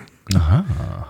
Denn denk mal drüber nach, wenn die Borg schon auf den Außenposten in der neutralen Zone waren und da irgendwelche Krater hinterlassen haben, dann wissen sie auch um die Föderation und dann machen die Auswirkungen der Folge keinen Sinn, nämlich dass die Borg nun Richtung Föderation fliegen, wo sie doch die Föderation kennengelernt haben. Das stimmt allerdings. Das ist mir in dem Fall überhaupt gar nicht aufgefallen. Also, Das ist ja quasi innerhalb, in, innerhalb der Folge totaler Bullshit. ja. Also, ich weiß nicht, warum, warum Worf das sagen muss hier an der Stelle, da haben sie aber einfach nicht drüber nachgedacht. Weil wenn sie die Folge wirklich so als Startschuss dafür nehmen wollen, okay, die Borg kennen uns jetzt, jetzt kommen sie, dann dürfen sie einfach nicht erzählen, dass die Borg schon an der neutralen Zone bei den Romulanern waren. Weil wenn sie ein Romulaner-Schiff haben, dann haben sie auch Informationen über die Föderation Absolut. und dann ähm, macht das alles keinen Sinn mehr. Ja. Ja. Hm. Seltsam. Das heißt, wir streichen mal diesen, äh, diese Bemerkung von Worf kurz weg. Da hat er irgendwie kurz eine Vision gehabt. ähm, und das, ähm, es gab aber offensichtlich keine Angriffe entlang der neutralen Zone. So, das haben wir nie gehört. Vergesst das einfach wieder, verdrängt das. Aber dann wird die Enterprise gescannt. Mhm. Und ähm, auf dem Viewscreen sieht man einen großen Metallwürfel, der durchs All fliegt. Und das war einer der geilsten Momente, weil ich tatsächlich vergessen habe, wo, worauf die Folge hinausgeht. Also Ernsthaft? Ich, ich, wu- ich wusste nicht mehr, dass das die, die Folge ist mit dem First Contact mit den Borg. Und das, also das, das war, ich habe tatsächlich ähm, TNG relativ lang nicht mehr gesehen. Und jetzt, äh, ich merke das gerade beim Rewatch, dass ich tatsächlich einiges vergessen habe. Ähm, was total toll ist, weil äh, klar, also an viele Plots erinnerst du dich so, aber an, an so Details, ähm, wobei das jetzt kein Detail ist, aber ne, ich, ich hatte es nicht mehr auf dem Schirm und es war für mich der totale Gänsehautmoment. Deswegen War habe es ich für, dich auch, war es für dich auch ein Gänsehautmoment, als in Enterprise plötzlich Borg gefunden worden sind? wann war denn das? Genau, genau dieser Würfel, den die jetzt gerade treffen, Ja. ähm, der gerät irgendwie durch so Zeitverschiebung oder was ähm, auf die Erde und stürzt in der Antarktis ab ähm, und wird dann in Enterprise von irgendeinem von irgendeiner Antarktis-Expedition gefunden in der Vergangenheit. Vierte Staffel oder was? Ich glaube ja. Ich weiß es nicht mehr genau. Hm. Da habe ich auch nicht mehr richtig auf dem Schirm. Aber ich, äh, Enterprise habe ich eh anders geguckt. Das war irgendwie, also ich glaube von Enterprise weiß ich am, am wenigsten von allen Star Trek Serien noch. Enterprise äh, habe ich, weiß ich auch nicht genau. Habe ich irgendwie ganz anders geguckt. Naja, ich offensichtlich auch. Aber das, aber daran erinnere ich mich noch sehr gut, weil äh, mich das ein bisschen gestört hat, weil der First Contact der mit den Borg, den fand ich halt, der, der ist hier. So. Hm. Und das soll mir auch keiner mehr wegnehmen. Ja. Die nennen die, glaube ich, in Enterprise nicht Borg und die ähm, haben da auch eben nicht so diese First Contact Nummern ähm, und können die auch nicht so richtig gut untersuchen, aber ähm, sie sind eben schon da. Mhm. Ja. Na, Data versucht so ein bisschen Beobachtungen ähm, zu übermitteln. Ne? Der äh, Rat, äh, sein, sein Computer rattert mhm. ähm, und äh, wir merken, es gibt keinen Maschinenraum, es gibt keine Brücke, es gibt keine Quartiere Mhm. und es gibt keine Lebenszeichen. Und auf Picards Grußwort meldet sich auch niemand. Mhm. Das heißt, die bleiben erstmal da. Was man dazu macht, ne? Ja. Picard ruft dann Geinen, ähm, die das war auch wieder, also manche Szenen haben wirklich so ein bisschen Slapstick-Charakter, ne? Also die sitzt gerade vor einem riesen Fenster, Mhm. vor der man einen riesigen Kubus sieht. Und Ja. Picard sagt, ja, geh mal in dein Quartier ähm, und guck mal auf den Screen. Und dann geht sie in ihr Quartier, guckt auf den Screen und da ist der riesige Kubus zu sehen. so. Ähm, und Picard fragt dann ja, was siehst du denn jetzt? Äh, Und Geinen sagt, ja gut, ähm, äh, ich kenne diese Spezies, das sind die Borg. Ja? Mhm. Ich empfehle, äh, sich so, ähm, dass sie sich sofort verteidigen. Übrigens, das ist das einzige Mal äh, in der gesamten Serie, dass man Geinens ähm, eigenes Zimmer sieht. Mhm. Aber Sieht auch nicht viel davon, ne? Nee, nur diesen einen kleinen Raum. Ja. Ähm, sie warnt, sie warnt Picard halt ähm, sofort Schilder hoch, ne? Verteidige Mhm. dich. Und weg. Ähm, ja. Ja, weg sagt sie in diesem Moment nicht mehr, ne? Sondern sie müssen sich sofort verteidigen. Mhm. Ähm, und wir sehen dann in der nächsten Szene auch warum. Nämlich, ähm, dass im Maschinenraum materialisiert sich dann so ein Borg. Ja. Und Jordi macht nichts, sondern ruft die Sicherheit. Ja, das Also, ist halt, ja, was, die Reaktionen auf die Borg finde ich alle sehr, sehr interessant irgendwie. ja, es ist halt, es ist halt, keine Ahnung, äh, die sind, die sind ja, die kennen die Borg nicht und sie sind jetzt auch nicht irgendwie eine, eine, eine Angriffsspezies, also nicht die Borg, sondern äh, hier und die Besatzung der Enterprise, also die, ne, aber ich hätte jetzt auch, ich glaube, Jordi trägt keinen Phaser, ne? Also ich glaube, es trägt niemand da irgendwie einen Phaser oder so, aber ähm, vermutlich ist es auch Protokoll, dass du halt zuerst dann mal einen Sicherheitsdienst suchst, wenn, wenn dann ein Dringling ist, der vielleicht auf den ersten Moment jetzt nicht total äh, gefährlich aussieht. Also ich, Ja, aber worauf, Jordi geht auch nicht weg. Also es ist irgendwie spannend. schon. Und vor allen Dingen, es geht ja auch keiner weg. Ne? Denn als, als dieses Sicherheitsteam au, äh, ankommt, sieht man so im Hintergrund so eine, so eine ganze Truppe von Menschen stehen. Irgendwie alle an, an diese Wand gepresst. Ne? Also dieses ganze ähm, Personal vom Maschinenraum, die gehen alle nicht, sondern haben sich halt ein bisschen zurückgezogen und gucken jetzt mal, was passiert. Das ist natürlich auch spannend, ne?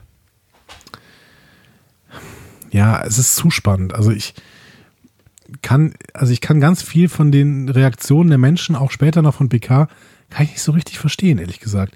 Aber In, ähm, in der Szene finde ich das eigentlich noch irgendwie, niemand weiß ganz genau, wer die sind und niemand weiß, ob es gefährlich ist oder nicht. Und, und ähm, ich glaube, die sind schon auch alle so ein bisschen äh, in, in, in dieser Welt der Überzeugung, dass nicht alles böse ist, was äh, sich ins Schiff beamt und man erstmal neutral guckt bei einem First Contact, wo stehen wir denn hier? Wer seid ihr denn? Und was macht ihr? Und was wollt ihr? Also davon jetzt erstmal nicht vom Böse. Also wir wissen halt, dass, dass, dass das äh, ja, okay, vielleicht ist, ja. äh, dass, dass die zu einem größeren, größeren Problem werden. Äh, aber in dem Moment finde ich das jetzt, ist das, ist das so, wie die halt eigentlich immer reagieren, wenn die eine neue Spezies treffen. Sie gucken sich interessiert an, was, was passiert und treffen Sicherheitsvorkehrungen. Ich hätte jetzt vielleicht kurz noch den Move gemacht und gesagt, ähm, ja, aber der, die beamen sich ja gerade durch die hochgezogenen Schilde, ne? was eigentlich noch nie vorgekommen ist. Aber auf der anderen Seite, du hast schon recht, also wahrscheinlich sehe ich das jetzt mit den Augen, ähm, die die Borg kennen und sagen, Mhm. oh Gott, die Borg sind böse, äh, haut schnell ab. Und die sehen halt, dass da sich irgend so ein Cyborg äh, offensichtlich äh, im Maschinenraum befindet und nichts macht. Ne? So, ne, also er, er macht ja wirklich nichts, ne? Er guckt sich halt irgendwie um. So, das ist natürlich irgendwie. Also eigentlich ist ja genau das noch eine Rechtfertigung dafür, dass vielleicht irgendwie nichts Böses intendiert ist, weil ähm, erstmal jemand vorgeschickt wird, um sich anzugucken, wer sind denn diese Menschen da so und stellen die vielleicht eine Gefahr dar oder sowas. Ja. Also vielleicht ist, könnte das ja auch, oder sie kommen, die versuchen mit dem Computer eine Art von Kommunikation zu etablieren, weil sie halt über Technik kommunizieren und vielleicht nicht über äh, äh, Stimmen oder sowas. Also es kann, kann ja alles sein und dass sie halt durch Schilde beamen können. Ja, mein Gott, warum sollte nicht auch eine andere, andere äh, Spezies auf einer anderen Welt eine andere Technik haben, für die Schilde irgendwie nichts. Also ich finde, das ist alles noch nachvollziehbar an der Stelle. als, als Worf und Picard dann ankommen, äh, sehen sie, dass dieser, dieser ähm, Cyborg quasi keinerlei Notiz von irgendwem nimmt, der da ist, ne? Und seine volle, volle Aufmerksamkeit, wie du gerade im Prinzip schon gesagt hast, auf die Computermonitore setzt, ne? Also der versucht mit dieser Technik irgendwie äh, klarzukommen. Und dann erscheint plötzlich Q und sagt nochmal, Leute, ihr habt keine Ahnung, was das ist, ne? Ist euch, ist euch klar, oder? Und Picard versucht dann aber erst Kontakt herzustellen, ne? Und ähm, ähm, wirkt auch sehr protokollmäßig an der Stelle, ne? Ja, ja, ja. So, der andere, äh, dieser, dieser Cyborg geht überhaupt nicht auf ihn ein. Und Q sagt, ja, ich muss das verstehen, der hat keinerlei Interesse an euch. Der will jetzt kurz gucken, was ihr für Technik habt. Und dann ist er wieder weg. Ne? Ähm, und dann verbindet sich dieser Cyborg auch mit dem Computer. Also, ich, ich sage jetzt immer Cyborg, wir wissen ja, es ist ein Borg, aber die, für die ist es ja erstmal irgend so ein Cyborg-Ding. Das weiß ich leider nicht. Wer redet da zu dir? Mein ähm, ähm, Computer. Okay. Hör auf. Oh Gott, oh Gott, oh Gott. Ich sollte dieses Wort nicht so oft sagen. Ich Ähm, möchte, ich möchte, ja, nein, keine weiteren Fragen. Wir vergessen einfach, dass das gerade passiert ist. Also, als der Borg sich mit dem Schiff verbindet, ähm, interveniert Picard dann und äh, lässt Worf einschreiten. Ja. Und ähm, erst äh, schubst der Borg dann einen dieser Sicherheitsmänner einfach weg ne, und will dann einfach weitermachen. Mit Und, äh, ähm, ordentlich Kraft übrigens auch, ja. Also da Genau. könnte man dann, hätte man auf die Idee kommen können, dass sie zumindest eine Bedrohung darstellen, weil sie offensichtlich nicht nur technisch, äh, sondern auch irgendwie kräftemäßig überlegen sind. Ja gut, aber dann machen sie es ja auch. Ne? Und dann Ja, ja, ja. erstmal diesen Betäubungsphaser und äh, den hält der einfach aus, bleibt einfach stehen. Ne? Ja. Ja, und dann stellt er den Phaser auf tödlich, ähm, weil Picard sagt, ja gut, jetzt auch keine, keine Scheu mehr. Ähm, und der tödliche Phaser zeigt Wirkung und der, der Borg äh, fällt eben zu Boden. Mhm. Aber dann erscheint der nächste und der macht einfach weiter und hat ein Schutzschild gegen den Phaser. Was ganz geil ist, ne? Aber dann, ne, was, was halt dann schon relativ äh, schnell klar macht, ähm, was die Borg technisch so sind, ne? Ja. Also, ich finde das total super. Also, erstmal, also als dieser Borg fertig ist, dann, dann beamt er mit dem Leichnam des ersten Borgs zusammen raus, ne? Also, wir merken einfach, der nimmt keinerlei, der hat keinerlei Interesse an den Menschen, der will jetzt die Technik und dann geht er wieder raus. Und ich finde, das ist so ein, also hier hat das Worldbuilding für mich super gut funktioniert, ne? Also, ich hatte, ich hatte sofort Interesse an diesem Borg und wollte wissen, wie es mit denen weitergeht und habe auch sofort so bestimmte Mechanismen verstanden, nach denen die funktionieren. Ne? Mhm. Also sie lernen offensichtlich schnell. So, und vor allen Dingen mit, mit äh, Technik, also was Technik angeht, ne? Und ich finde, also da muss man sagen, echt von der, von der, was du gerade schon gesagt hast, ich finde, das ist tatsächlich bemerkenswert. Von Minute eins an sind die einfach echt gut kreiert. Und ich finde, das sind, sind eine der, der best kreierten Antagonisten, die ich so äh, überhaupt kenne. Weil, weil sie auch so anders sind und so damit halt auch so unberechenbar in ihrer Berechenbarkeit so unberechenbar sind irgendwie und halt nicht menschlich und das macht sie so schwer greifbar, finde ich. Witzig ist, in dem Ursprungsskript waren die Borg ganz anders geplant. Mhm. Da wären die nämlich sogar schon mal vorgekommen, nämlich in der Staffel 1, da gibt es eine Epi Episode namens äh, Conspiracy, Mhm. in der die die Enterprise schon einmal überfallen. Diese Urversion der, der Borg. Das Aha. war, das war nämlich so eine insektoide Spezies und die sollten dann per Parasit Gehirne übernehmen können Ja. und über diesen Weg dann ein kollektives Bewusstsein aufbauen. ah. So. Ähm, diese Insektoiden-Version, die ist nur deswegen hier an dieser Stelle gesche gescheitert, weil das Geld alle war. Das wäre nämlich teurer gewesen, diese, diese Insektoiden zu designen. Und deswegen, und Cyborgs waren einfach billiger. Da hat man ein bisschen Schrott dran gepackt und dann was fertig. So. Geil. Das Ja, heißt, aber die gesamten Borgs sind im Prinzip nur aus Geldgründen so entstanden. manchmal ist es aber auch irgendwie ganz geil, wenn man improvisieren muss und dann kommt irgendwas bei Gutes, Gutes bei raus. So, ne? Also ich finde echt die Idee von, von den Borg finde ich echt eine sehr gute. Ja, wir merken das ja immer wieder, dass ähm, Star Trek äh, auch sehr, sehr gut war, wenn eben kein Geld da war. Ganz Mhm. oft. Ne? Ähm, Vorlage für die Borg habe ich jetzt mal so ein bisschen ähm, gedacht, ist vielleicht der Roman The Day of the Triffids von, von John Wyndham, äh. Wyndham aus dem Jahr 51. Die Triffids ähm, werden da nämlich auch als kollektive Spezies, wie zum Beispiel Bienen, beschrieben. Mhm. Die sind dann einzeln eher dumm, aber zusammen auf ein einziges Ziel ausgerichtet, nämlich die Zerstörung der Menschheit. Mhm. 51 würde ungefähr passen, würde ich sagen. Klingt ja auf jeden Fall äh, ähnlich. Ja. Was ich noch ein bisschen witzig fand und bemerkenswert, die Borg überfallen eine Milliarde Spezies, ne, vornehmlich im Delta-Quadranten. Mhm. Aber alle Drohnen, die wir in TNG jemals sehen, sind Menschen. Ja. Da ist niemals irgendeine andere Spezies dabei. Ich überlege gerade, ob man. Nee, du hast schon recht. Ja, wahrscheinlich aber schon, äh, also sehen wir nicht irgendwann sowas wie, wie Romulaner oder Vulkanier Nee. oder sowas. Gar Nee. nicht, nicht? Nein, Das ist krass. alles Menschen. Also, beziehungsweise wir wissen jetzt natürlich auch nicht zum Beispiel, ob das ja so El Aurianer auch waren, ne? Mhm. ähm, weil die ja offensichtlich menschlich aussehen, weil Geinen, ähm, da ist ja kein Unterschied. Stimmt. Es ist halt die Frage, wie viel von wie viel es von denen gegeben hat, ne? Sagt sie das? Nee, aber sie wird ja Ah. in, der, in der nächsten Szene dann auch mal zu, dazu gerufen, ne, zu so einer Ja, genau. Führungsoffizieре-Konferenz. Ja. Ähm, da sind dann außer ihr noch Troy, Data äh, und Riker und natürlich Picard. Mhm. Ähm, und Geinen erzählt dann so ein bisschen, ja, die Borg, äh, die haben meine Spezies fast ausgelöscht. Mhm. Und sie hält Verhandlungen, zumindest an dieser Stelle mit den Borg, für völlig ausgeschlossen. Mhm. Aber dann melden sich die Borg. Ähm, aber tatsächlich wollen sie nicht verhandeln, sondern sie befehlen die äh, Kapitulation. Mhm. Ihre Analysen hätten ergeben, dass sich die Enterprise nicht verteidigen kann. Also kapituliert bitte. Und sie sagen nicht bitte. Nee. Ich glaube, die Borg haben noch nie bitte gesagt. Ja. Picard ist an der Stelle völlig verwirrt. Ne? Also der, der, der kommt gerade gar nicht mehr klar und befragt dann Troy. Und die sagt, ja, die, diese Borg, das, das sind keine Individuen mehr. Das ist, das ist so ein Kollektiv und dieses Kollektiv ist fehlerunanfällig. Mhm. Das ist natürlich ein Problem. Mhm. Und dann erscheint natürlich an der Stelle Q auf dem Schirm, weil der freut sich jetzt. Ne? Der hat seine Wette im Prinzip gewonnen ähm, und fragt dann Picard nochmal so suffisant, hm, wie wäre es denn, mich als Crewmember zu haben? Ne?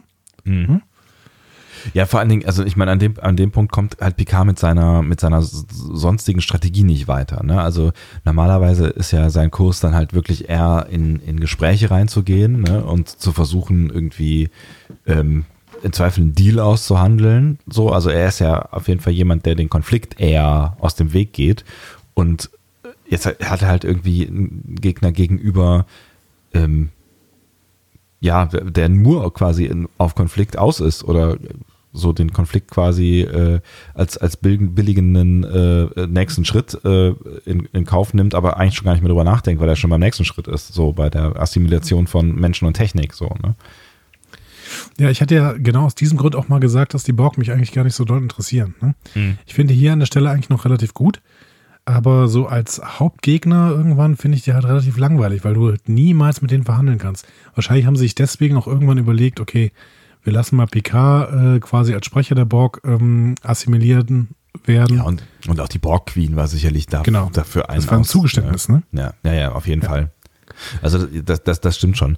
Ich finde find sie trotzdem halt, ähm, und ich, ich finde, das hat auch ein bisschen kaputt gemacht. Also ich fand die Borg Queen zum Beispiel, fand ich echt eine nicht so ganz glückliche Erfindung.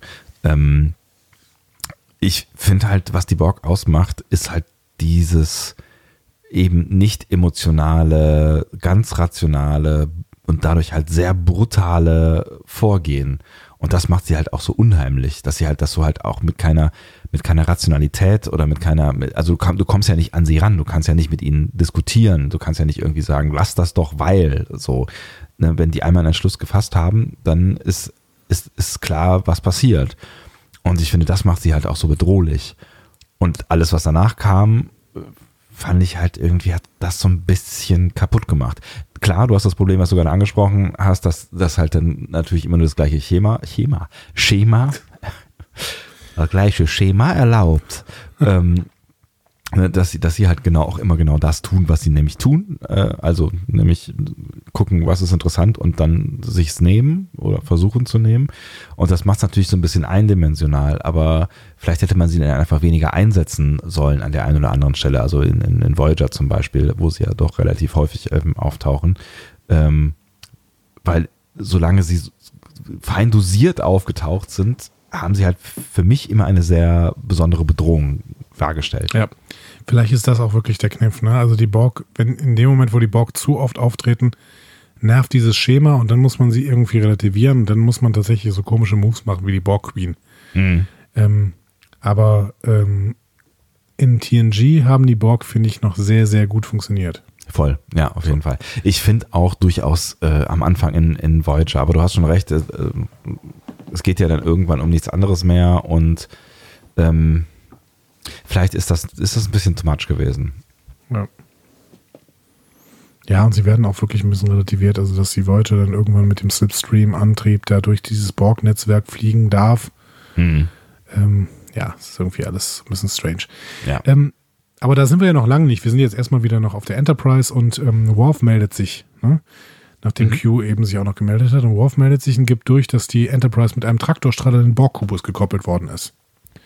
Also ist jetzt Handlungsbedarf angesagt. Genau, das ist final dann endlich der Moment, wo die ähm, mal alle aufspringen und wieder auf die Brücke laufen. Ja. Außer Geinen, die bleibt äh, verwirrt sitzen. Gut, was soll die auch auf der Brücke? ja. Und ähm, auf der Brücke sieht man dann, dieser Traktorstrahl hält die Enterprise fest und zerstört die Schilde mit der Zeit. Ne? Mhm. Phaserfeuer scheint mal gar nichts zu bringen. Allerdings ähm, trifft Worf auch ständig nicht. Ne?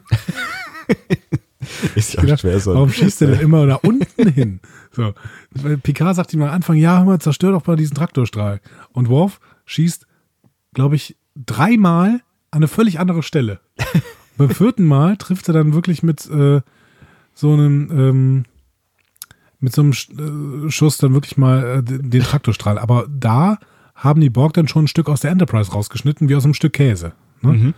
Ist, ist vielleicht auch schwierig im Fliegen dann richtig zu zielen und so ein Viereck. Die fliegen nicht, ja, die stehen.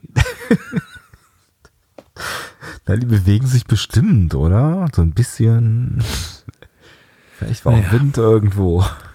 Die, also dieses Stück, das da aus der Enterprise rausgeschnitten worden ist, äh, war auf jeden Fall relativ groß, denn ähm, der Schadensreport berichtet, ähm, vier Decks sind, glaube ich, getroffen hm? und da mehrere Sektionen und 18 Personen werden vermisst. Was ich krass finde, ne? Also, ne, Ja. da sind jetzt 18 Leute aus der Enterprise Crew ähm, den Borg in die Hände gefallen. So, und das nur, wir erinnern uns zurück, äh, weil äh, Q einfach mal eben kurz ein Exempel statuieren will, ne? Ja. Ich erinnere nochmal daran, das ist kein rechtscha- rechtschaffener Charakter. Ne? Das Ja. ist, äh, der ist böse. So. Der hat 18 Menschen getötet gerade, mehr oder weniger. Genau. Was mich jetzt total irritiert und Picard sagt, okay, Konferenz. Die sind gerade freigekommen, dieser Traktorstrahl hat aufgehört und Picard sagt, okay, Konferenz. Warum hauen die denn nicht sofort ab? Das ist für mich völlig unverständlich. Ich glaube, weil sie sich überlegen, ob sie diese Menschen noch retten können. Also ich glaube, also das war für mich so der Moment, wo, wo ich gedacht habe, okay, jetzt überlegen sie, ähm, Rettungsmission, was machen wir jetzt? Also wir müssen die Leute zurückholen. Ja, aber das, das tun sie doch nie. Also das äh, tun sie in der ganzen Folge nicht. Ich glaube, die haben die schon abgeschrieben. Die wussten jetzt, okay, wenn das Ding da rausgeschnitten worden äh, ist, dann ist ja auch die Atmosphäre weg und dann, dann sind die tot. Die, ich glaube, die haben eher gedacht, okay, das Borgschiff ist jetzt außer Kontrolle, äh, be beziehungsweise außer Gefecht gesetzt mit den zwei Schüssen, die getroffen haben. Deswegen können wir jetzt auch da bleiben. Aber das habe ich überhaupt nicht verstanden. Ja, und ich meine, äh, äh, das, das sagen sie hinterher ja auch. Also ich meine, ähm, tatsächlich sagt das nicht auch irgendwer zu irgendwem, ich weiß nicht mehr genau, wir müssen die, die Chance nutzen, uns äh, die Technik der Borg anzugucken ähm, und um, um darauf vorbereitet zu sein, ähm, äh, oder besser vorbereitet zu sein auf nächstes äh, Treffen und als dann klar wird, dass sich die Technik der Borg äh, regeneriert und die Schäden quasi zurückgehen, dann bekommt Picard auch Panik und sagt, okay, wir müssen auf jeden Fall hier weg. Also das Genau. heißt, in dem Moment denkt er wahrscheinlich, okay, die, jetzt sind sie ungefährlich und wir können uns einen Vorteil verschaffen, indem wir uns angucken, wie die funktionieren. So. Ja, aber viel zu spät. Also unverständlich. Wir müssen mal kurz noch ein bisschen weiterreden, damit wir überhaupt dahin kommen. Ne? ähm, ja. In der nächsten Szene haben wir nämlich erstmal Jordi und Sonja, die unterhalten sich über die Reparaturen. Äh, Sonja hat aber nur die 18 Opfer im Kopf. Punkt. Dann gehen wir zu Geinen. Die berichtet nämlich gerade Data, Troy, Picard und Riker von den Borg. Und dann kommt Q dazu. Und der sagt, Entschuldigung, welches Gerät? Moment mal, Ihr habt da, ihr habt da ein Kommunikationsproblem, glaube ich. Ihr habt da. Also dieses Mikrofon da jetzt ausgemacht, das kann doch nicht wahr sein. Unglaublich. ihr habt da echt ein, echt ein Kommunikationsproblem. Andi, dann würde ich mal ganz von vorne anfangen. Ja, mit diesem Programmieren, das ist fürchterlich. Okay. Ähm, Q, wo war ich gerade? Q erzählt, äh, dass die Borg ähm, Nee. ganz anders sind als andere Spezies. Ne? Die, die kann man nicht so verstehen, wie das Picard eben immer verstanden haben will. Das hast du ja auch eben so quasi äh, nochmal deutlich gemacht. Und die hätten es halt nur auf den Konsum von Technologie ab, äh, abgesehen. Ne? Und dafür würden sie dann alles tun.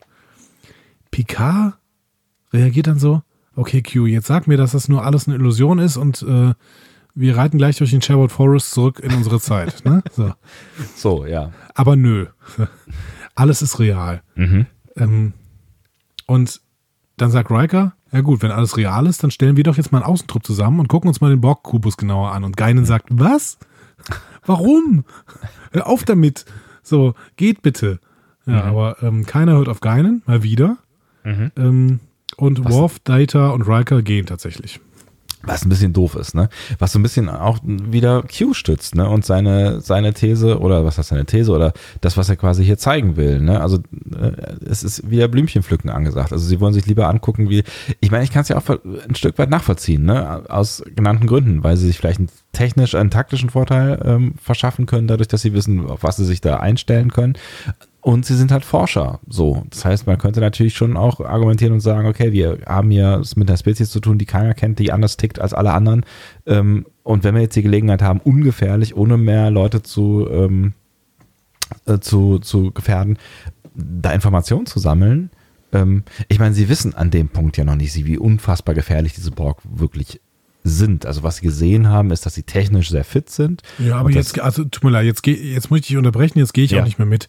Was für ein Quatsch. Also Geinen hat sie gewarnt, Q hat sie gewarnt, ne? Gut. Da hast Ja. du eben gesagt, ja, aber das sind Forscher, die sind Optimisten, die können immer noch äh, locker irgendwie damit umgehen. Jetzt sind 18 Menschen gestorben und Geinen und Q warnen die wieder. Und sie hören wieder nicht darauf. Also jetzt kannst du mir nicht mehr erklären, ja, das sind halt Forscher und die wollen weiter forschen. Nee, die sind jetzt dumm. Die sind dumm und hauen nicht ab. So. Hm.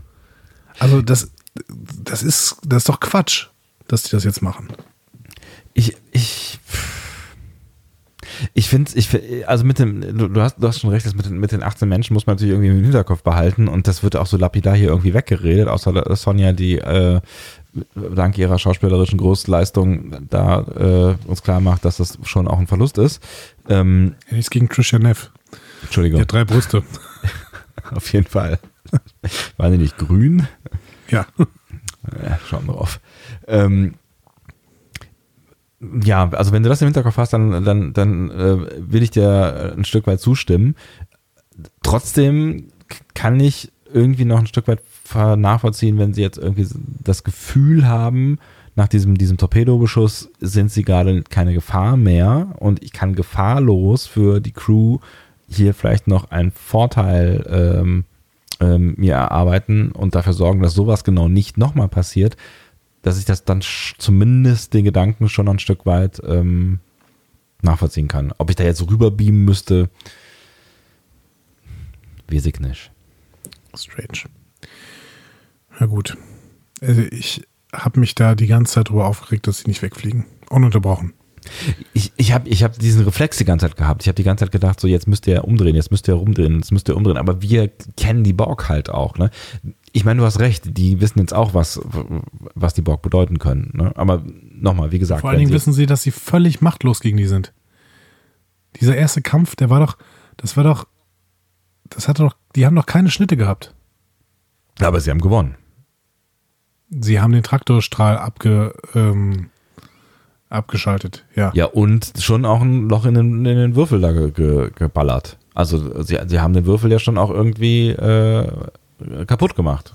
Und so kaputt, dass Picard ja dahinterher sagt, okay, gerade sind sie keine Gefahr für uns. Aber das Ding ist riesig groß und die haben so ein kleines Stück da rausgeschnitten.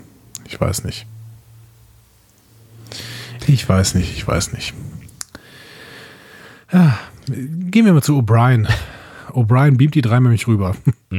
Der ist ja äh, auf der Enterprise immer noch der Typ, der die äh, Regler hin, hoch und runter schiebt. Immerhin, aber das macht er gut. Das macht er richtig gut. Ja. Und dann äh, gehen wir aufs Borgschiff und da sehen wir so Wandpaneele, äh, an denen scheinbar inaktive Borgs stehen. Data folgert, hey, das sind gar keine individuellen Lebensformen. Das ist ein reines Kollektiv. Er hat Und offensichtlich wir sagen, nicht, ja, Troy hat das aber schon vor einer Viertelstunde gesagt. er hat Troy nicht zugehört, offensichtlich. Es geht viel Wer, um so. wer, wer hört schon Troy zu? genau. Ja, eben. So. Ähm, und plötzlich kommt so eine Borg-Drohne an ihnen vorbei. Die beachtet sie gar nicht, sondern macht irgendwas an einem Computerterminal, geht dann wieder zurück und äh, geht wieder auf inaktiv. Mhm. Und von den Gängen, auf denen die drei stehen, gibt es Abertausende im Schiff. Da wird so ein bisschen rausgebeamt, äh, rausgezoomt, wollte ich sagen. Ja. Ein geiler, ein geiler Zoom, oder? Also ein geiles, ich finde, das war ein geiler Moment. Also äh, ich musste schon auch an Matrix denken, so, aber es ist, äh, ja, fand ich, fand ich einen geilen Moment auf jeden Fall. Es ist eine schöne, Ja. eine schöne Szene. Ich musste da irgendwie an der Stelle so ein bisschen an Battlestar Galactica denken. Da gibt es ja auch so ein, so ein, so ein äh, Geburtsschiff, das so ein bisschen ähnlich aussieht. Ja, stimmt. Ähm, dann sehen wir, ähm, Picard redet mit O'Brien. Ich weiß gar nicht, ob das so oft vorkommt. Ich fand es irgendwie schön. Und er gibt ihm die Anweisung, das Außenteam sofort zurückzubeamen, falls irgendwas schief geht. So. Ähm, wo ich mich auch wieder gefragt habe, wenn Picard doch glaubt, dass irgendwas schief gehen könnte, warum beamt er sie nicht sofort zurück und fliegt weg? Naja. Ähm, die drei sind unterdessen auf so einer Geburtsstation der Borg, also so ein Kreissaal, ne, so ein Borg-Kreissaal angekommen. Und ähm, sie bemerken dann, ja, die Borg, die werden lebendig geboren und direkt nach der Geburt kriegen sie die ersten Implantate. Und liegen in Schubladen. Die Genau. legen ihre Babys in Schubladen. Ja. Schon- Schon ein bisschen Schubladendenken, ne? Da habe ich mich tatsächlich gefragt, ähm, äh, ich, äh, sieht man das irgendwann nochmal? Also die Reproduktion von Borg, weil ähm, ich hatte halt äh, primär mal die Assimilation äh, im, äh, auf dem Schirm. Dass sie sich auch selber reproduzieren, hatte ich gar nicht mehr so richtig auf dem Schirm. Wusste ich jetzt auch nicht. Aber Hm. keine Ahnung. Naja, Vielleicht wird das auch hier ja. eingeführt und nie wieder gesagt und ähm, wir Hm. müssen es wieder vergessen. Okay. Ähm, und dann stellt sich Data an die Wand und sieht, hm, Moment mal, hier passiert irgendwas. Und er sieht, dass sich das Schiff regeneriert. Und Mhm. endlich, endlich, endlich beamt Picard die drei zurück und befiehlt die Flucht. Mhm. Das Problem ist, das Schiff kommt hinterher und es kommt näher. Mhm.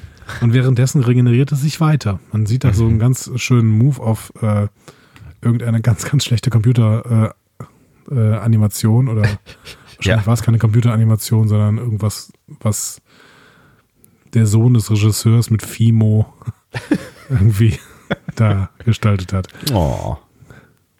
Fandst du schön, ja? So die Vorstellung? Die, die Vorstellung ist ganz, ganz, ganz toll, aber es, die, die armen Special Effects Leute, wenn die das, Das war- hören. Also ich fand wirklich in der Folge war viel Gutes dabei.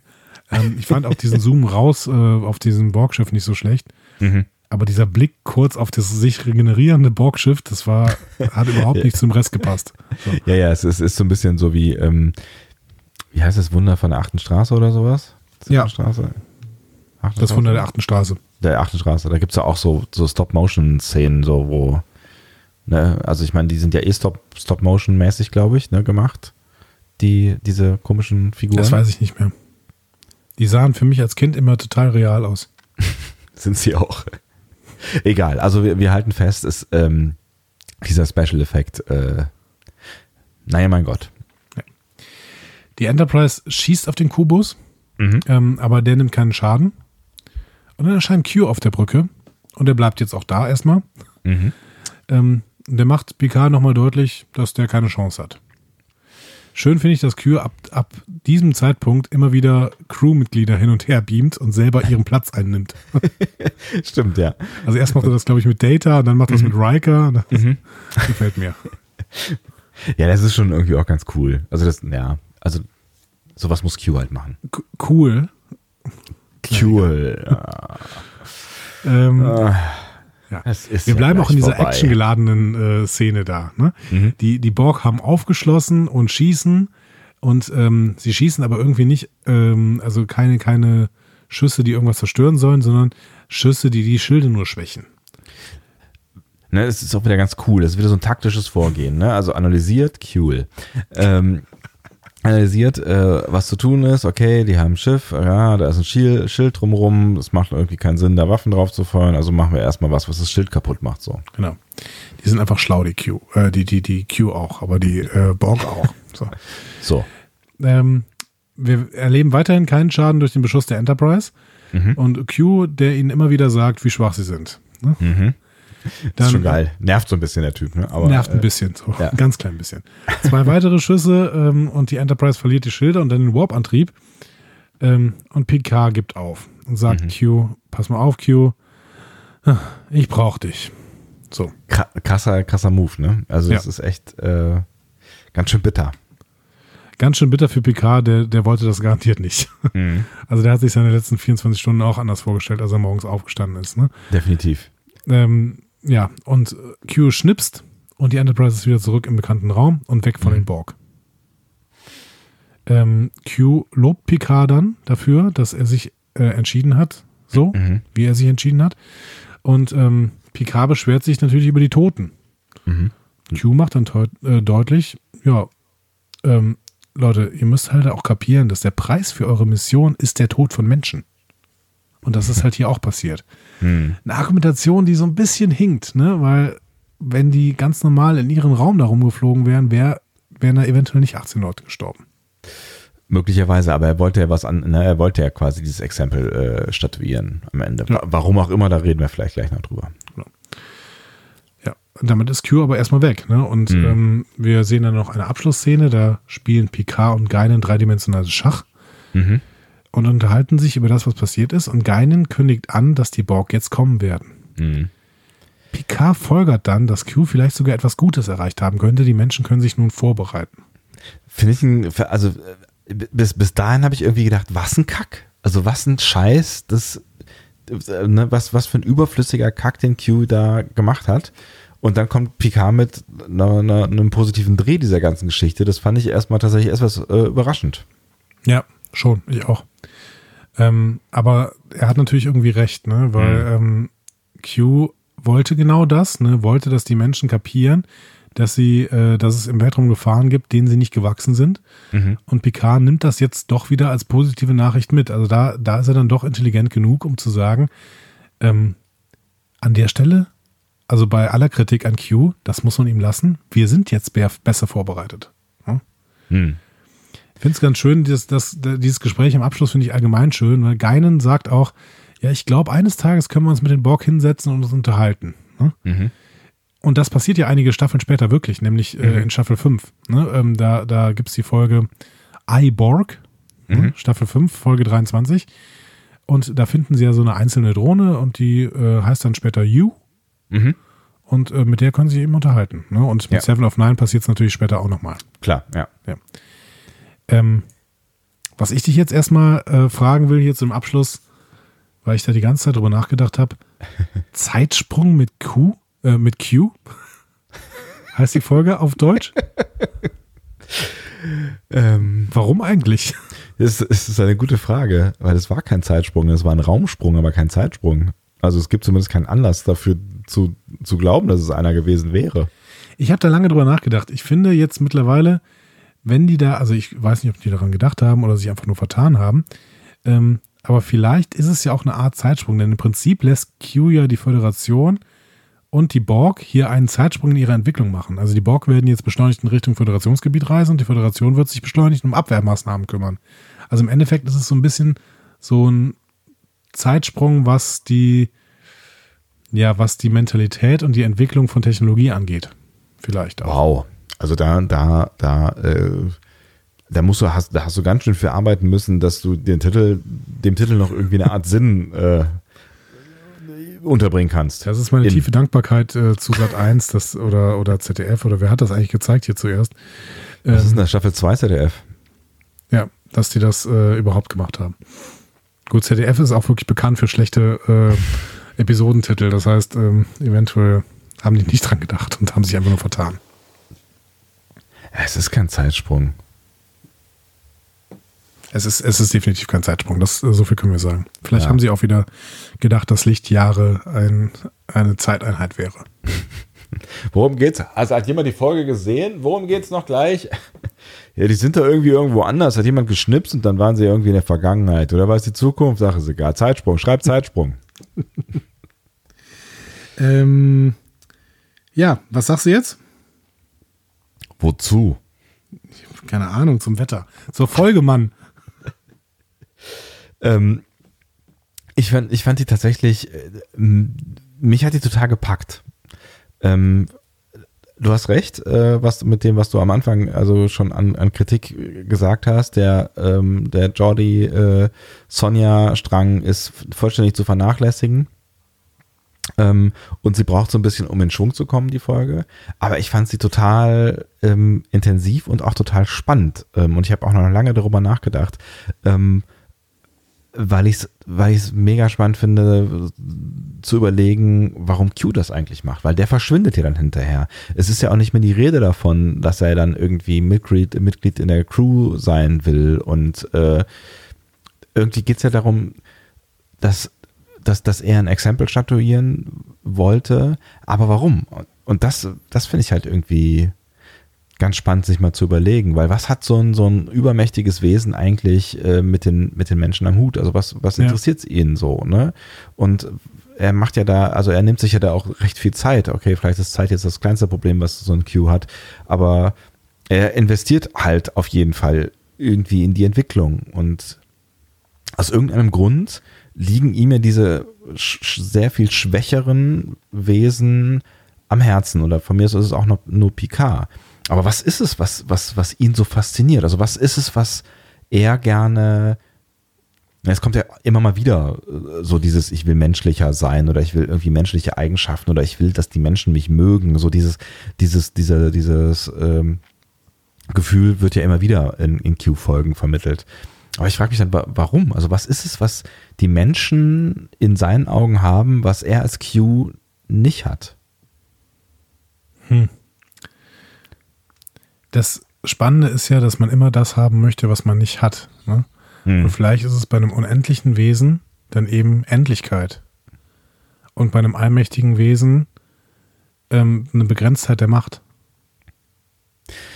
Ja, und ich habe vielleicht auch gedacht, dass, dass, dass so dieses, diese, dieses Mitmenschliche, ich meine, es gibt ja nur so eine Handvoll Qs und die arbeiten irgendwie nicht so richtig toll miteinander und äh, vielleicht auch dieses, ne, also in der, in der, in der ersten Folge in Mission Farpoint äh, konfrontiert der äh, PK ja quasi mit den Verbrechen der ähm, Menschheit und glaube ich versucht auch so ein Stück weit dadurch zu verstehen, was die Menschen eigentlich sind und auch so diesen Prozess, dass aus Fehlern, ähm, dass sie aus Fehlern lernen und dass dieser lineare Zeitstrang auch bedeutet, dass sie im 24. Jahrhundert ganz woanders sind als äh, im, zur Zeit des Dritten Reichs oder sowas. Ne? Ähm, und ich glaube, vielleicht ist es auch so ein bisschen das, was ihn fasziniert. So dieses, wir können uns gemeinsam gesellschaft, gesamtgesellschaftlich weiterentwickeln und können quasi zusammen mit vielen Gutes schaffen oder irgendeine Ideologie entstehen lassen oder sowas. Also, I don't know. Also, das wäre dann halt auch wieder so ein bisschen Star Trek, ne? Also, so dieses, ähm, wir packen gemeinsam ähm, irgendwas an, um die Welt zu einem besseren Ort zu machen oder das Universum oder was auch immer. Ich halte ihn dafür ein bisschen zu negativ gezeichnet, grundsätzlich. Aber, warte mal. Ähm. Oh, was ist das denn? Oh, oh Gott, oh Gott, oh Gott. Moment mal. Klingelt dein Wecker? Musst du, musst du raus? Haben wir zu lange Nein, geredet? nein, das ist, das ist, ich weiß, das ist unsere neue Kategorie. Drei Fragen an Herrn Sonntag. Uh, Das klingt wirklich ein bisschen wie ein Wecker. ähm, das war der äh, Alarmton der Voyager. Mein Gott. Tatsächlich, Entschuldigung Natürlich. bitte. Ähm, Herr Sonntag, erste Frage. Die Enterprise Sitzen wir wird uns für, Sie, bitte? Sieht's, sieht's mir uns für, dieses, äh, für ja, diese wir, Fragen. für diese Kategorie sitzen wir uns. Herr Dom, bitte. Die, die Enterprise würde für 7000 Lichtjahre ähm, Reise zwei Jahre, sieben Monate, drei Tage und 18 Stunden brauchen. Wird in dieser Folge gesagt. Ja. Die Voyager bräuchte für 70.000 Lichtjahre circa 70 Jahre, laut der Fürsorger. Die Enterprise fliegt Stand jetzt Warp 9,6, aber für maximal 12 Stunden. Die Voyager fliegt Warp 9,975, ebenfalls für maximal 12 Stunden. Meine Frage, wie dumm ist eigentlich der Navigator der Voyager?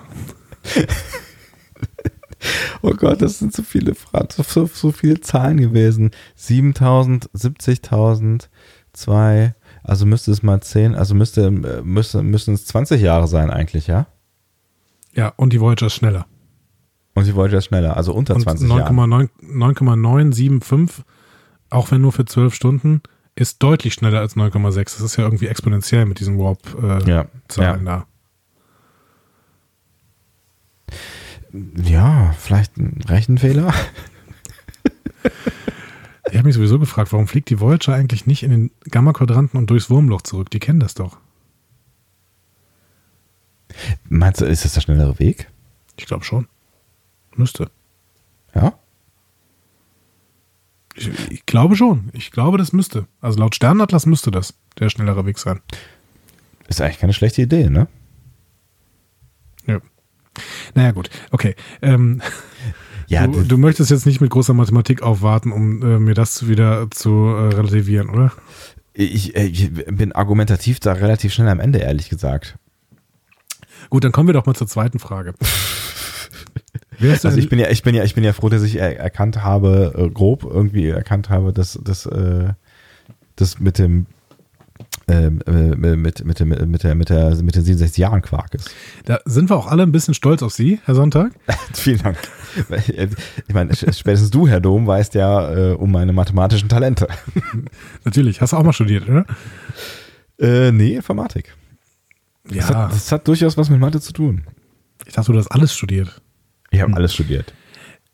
Zweite Frage. Wärst du lieber ein Wesen ohne, ohne Identität in einem kollektiven Bewusstsein oder ein allmächtiges Wesen in einer Hybridexistenz zwischen menschlicher Realität und überzeitlichem Kontinuum? Zweites. Obwohl ich das, schon zugeben muss, dass irgendwie so ein kollektives Gedächtnis oder ein kollektives, kollektives Gedanken, also einfach mal, ich würde schon mal gerne wissen, wie das ist, wie sich das anfühlt, aber ich bin schon auch sehr gerne Individuum. Ich meine, ich kenne auch nichts anderes, als ein Individuum zu sein. Aber der Gedanke, allmächtig zu sein, macht mir deutlich mehr Spaß als der Gedanke, mit meiner Individualität unterzugehen. Es ist immer so die philosophische Frage, wärst du lieber der unzufriedene Sokrates oder das zufriedene Schwein, ne?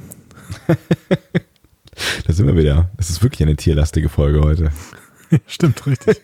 Aber ähm, ich glaube, Q ist unglücklicher als ein Borg.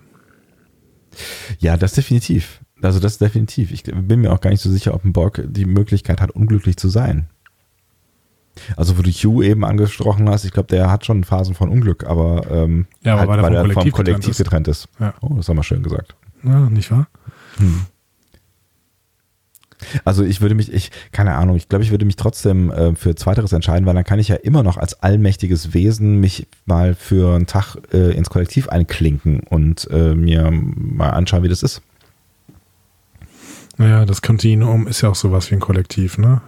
Oder habe ich das falsch verstanden? Ja, Oder das, hab ist einfach nur diese, diese überzeitliche Sphäre, in der die halt existieren. Ich habe das auch noch nicht so ganz gecheckt, was das Kontinuum eigentlich ist. Abgesehen davon, dass es halt irgendwie eine, eine Western Ranch, also ein, Stimmt, richtig. Das ist ja eine Ranch, genau. ja, eine, irgendeine, irgendeine Kulisse von irgendeinem Western, der noch rumstand im Nebenstudio. Finde ich gut. Nehmt einfach die Kulisse. Baut, baut eine Story drumrum. Ah, ihr habt Ja. den Sherwood Forest. Alles klar. Q, bitte. Also Ähm, läuft das, glaube ich, da wirklich. So, dritte Frage. Mhm. Q in Discovery. Was sagst du?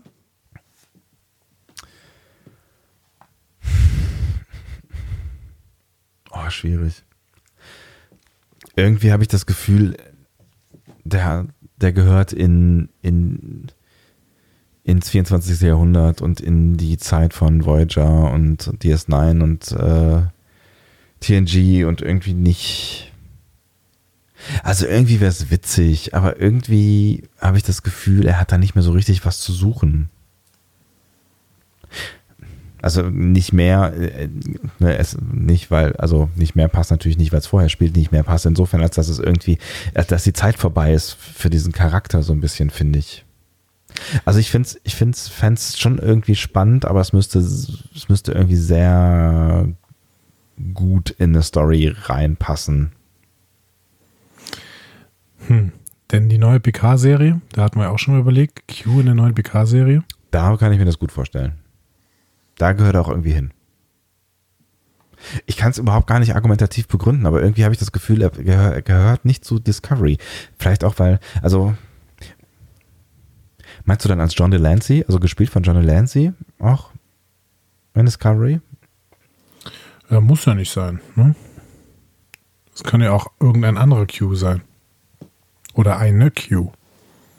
Haben wir auch, glaube ich, einen Voyager gehabt, wenn ich mich richtig Hm. erinnere. Ja, ich weiß, kann es mir gerade noch nicht so richtig vorstellen, dass es irgendwie plotmäßig passt. Ich wäre positiv skeptisch. Sehr schön. Dann schließen wir die äh, Kategorie mal wieder ab. Moment. Oh, please. Nicht nochmal den Wecker tun, das ist, das ist, das gibt Es, mir hat, das es, Gefühl. es läuft aber irgendwas. Ich habe das falsche Video gewählt hier gerade. Das ist, das ist ein Tribble oder was? Das ist der blaue Alarm. Ah, ich Gewesen. verstehe. Auch schön. Na gut. Ja. Ah, ich mag diese Kategorie. Da kannst Ich du mal richtig viel, richtig viel reden, ohne dass ich die ganze Zeit dazwischen quatsche. Das ist toll, das gefällt mir auch gut. ist mir auch schon aufgefallen. Immer wenn ich anfange zu reden, sagst du irgendwas. Was sagst du denn zur Folge eigentlich? Also ich habe sie ausgesucht. Ähm, Ja, ich, ich finde es gut, dass du sie ausgesucht hast und ähm, ich habe sie auch in guter Erinnerung und ich ähm, mochte sie auch jetzt, als ich sie gesehen habe, aber ähm, also eine Lieblingsfolge ist es für mich nicht, das ist aber gar nicht so schlimm, Mhm. ähm, weil da sind einfach, äh, also ich finde, die hat zu große Schwächen. Einerseits in der, meiner Meinung nach, nicht zu übersehenden Blödheit der Crew. Aber darum geht es ja auch ein Stück weit. Ich finde, darum ja, geht's ja auch natürlich ein geht's. Ja, du hast, du hast völlig recht. Also äh, das, das ist eigentlich die Handlung. Dementsprechend bin ich vielleicht zu blöd, um, um diese Handlung im Prinzip ernsthaft einzuschätzen. Hm. Aber ich möchte teilweise Picard anschreien und sagen, flieg doch endlich weg. Du wirst von allen gewarnt. Hör auf damit. So. Aber ich ähm, glaube, auch darum geht's so ein Stück weit. Ja, eben. Aber ich möchte trotzdem nicht diese Tendenz haben, zu schreien. so. Und ähm, das andere ist, also tut mir leid, Jordi und Sonja, Ja, das war Gott. Murks. Das war ein sind, Klo. ja, total. Aber das sind vielleicht irgendwie alles in allem in Summe vielleicht irgendwie drei Minuten unserer Lebenszeit, die uns Jordi und Sonja da äh, verschwendet haben. Ja, aber drei Minuten, die mir für eine perfekte Folge eben drei Minuten zu viel sind. Hm. Ja, sie ist, sie ist natürlich jetzt, ne, das ist natürlich auch echt immer schwer miteinander zu vergleichen. Also sie ist jetzt nicht komplett perfekt durchstrukturiert oder durchinszeniert. Aber ich finde, da ist total viel Spannendes drin, angefangen von der Definitiv. Begegnung irgendwie Geinen und Q. Das finde ich total spannend. Ich finde Geinen, über Geinen haben wir hier viel erfahren, das finde ich total spannend.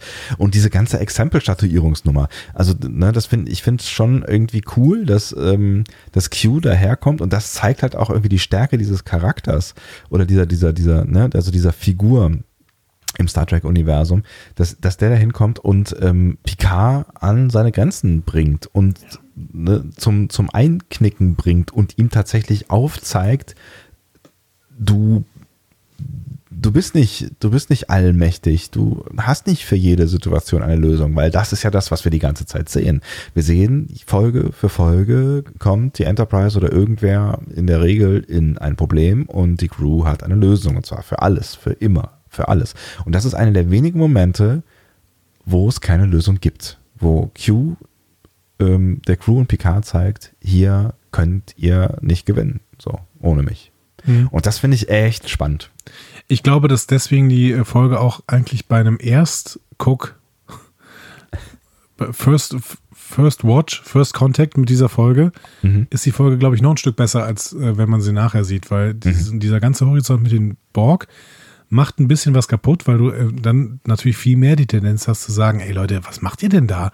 Geht doch mal bitte weg, das sind die Borg. So, ne? Ja, ja, genau. Und ähm, auf der anderen Seite äh, siehst du halt Picard des Öfteren noch scheitern an bestimmten Aufgaben, ne? Und sei es nur mit Kindern reden. Ja, Das klar, heißt, ne, ähm, das, das ist schon, aber ich, äh, eigentlich ist, ist die Serie ja so konzipiert. Ähm, Enterprise kommt in ein Problem, Crew rödelt rum, am Ende Problem gelöst. Und das äh, eigentlich ja jede Folge, immer, immer und immer wieder. Genau. Aber später halt nicht mehr unbedingt. So. Klar, es gibt dann, es gibt so, so, ne, es gibt ja dann, einfach, wenn, wenn, wenn so ein bisschen über Folgen überspannende Handlungsstränge sind, dann wird es schon noch schwieriger und auch Picard wird ja angriffs, an, angreifbarer, also spätestens, wenn er ja dann irgendwann hier die Locutus-Geschichte, da, die, davon erholt er sich ja auch nicht wirklich und so. Ne? Also da, klar, ist, es ist keine, also da wird er schon, schon menschlicher und auch mit mehr Fehlern, möglichen Fehlern oder Angriffsflächen gezeigt oder mehr als in den ersten, weiß ich nicht, drei, vier Staffeln. Ähm, aber äh, generell äh, kommt, kommt die Crew und die Enterprise ja meistens schon wieder aus Situationen mehr oder weniger unversehrt heraus. Ja, definitiv. Und da, ähm, ich finde, also um jetzt mal zur Folge zurückzukommen, ähm, ich finde, äh, diese, diese Folge hat viel, viel Gutes. Also ich finde auch den geilen Q-Konflikt ganz großartig. Ich finde die Einführung der Borg allgemein überragend und Ja. ähm, fand auch diese Szene im Maschinenraum, auch wenn die ein paar Slapstick-Momente hat, also warum stehen die dann alle so wie, wie die drei Stooges da irgendwie hintereinander und gucken sich über die Schulter, aber ähm, trotzdem, das ist eine Einführung in die Borg, wie die Borg funktionieren, das ist, ähm, das ist toll. Und, ähm, schon stringent, ne? Also ich meine, das ist die, genau. die, die sind in, in dieser, diesen, diesen Momenten schon genau so gezeichnet, wie sie halt auch dann später in Voyager noch funktionieren. So, ne? Also das Ja. ist Relativierung vielleicht ein bisschen dieses Fortpflanzungsding, was sich, glaube ich, nachher geschenkt haben. Ja, Aber- und auch die, die Individualisierung lassen wir mal außen vor, ne? also so von wegen Verhandlungen mit einer Stimme sprechen, bla, so, aber generell finde ich, ist da, ist, ist da schon alles äh, oder so ziemlich alles angelegt ähm, in dieser ersten Borg-Folge, was die Borg ausmacht. Genau. Ha, okay. Wenn der Andi okay sagt, Ich bin müde. dann ist Es war aber eine tolle Folge. Also ich, äh, ich möchte dir nochmal danken, dass du die rausgesucht hast. Ähm, Oh, Auch, auch äh, Sonja Gomez ähm, macht mir die Folge nicht komplett madig. Es ist, Es ist- deswegen es- vielleicht auch keine Lieblingsfolge. Also die kommt vielleicht nicht in meine Top 10, aber vielleicht in die Top 20. plötzlich so viel Liebe im Raum. Ja? Andi, ist das am Ende Freundschaft? Freundschaft Ja. ist nämlich magisch. My little pony, my little pony, what is friendship all about? My little pony,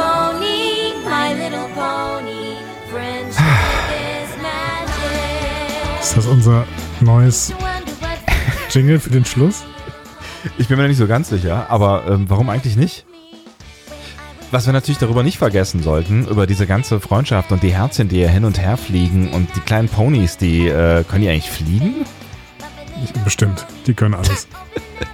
Ich überlege gerade, haben die Flügel? Ich weiß gar nicht mehr genau. Ich kenne eh nur das Spielzeug. Sollten wir nicht vergessen, dass es eine nächste Folge geben muss. Also nicht nur von uns, sondern auch als Hausaufgabe und Vorbereitung.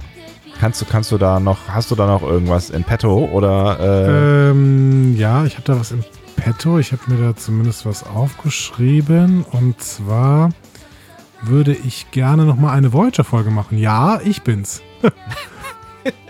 Mensch, ähm, Andi, eine Voyager-Folge. genau. Ist das schön? und äh, zwar mit dem wunderbaren Robert Picardo in der Hauptrolle, ne, dem Doktor. Da bin ich dabei. Ja, Den, äh, den äh, haben wir auch nochmal sehr schätzen gelernt bei der FedCon. Ne? Er absolut. spricht Deutsch, singt und beleidigt Trump. ähm, und, Das hast du ähm, sehr schön zusammengefasst. und zwar würde ich gerne mal die Folge Living Witness besprechen. Staffel 4, Episode 23, Living Witness von 1998. Das ist eure Hausaufgabe. Und wenn ihr das macht, dann kann es auch vielleicht mit euch und Freundschaft klappen.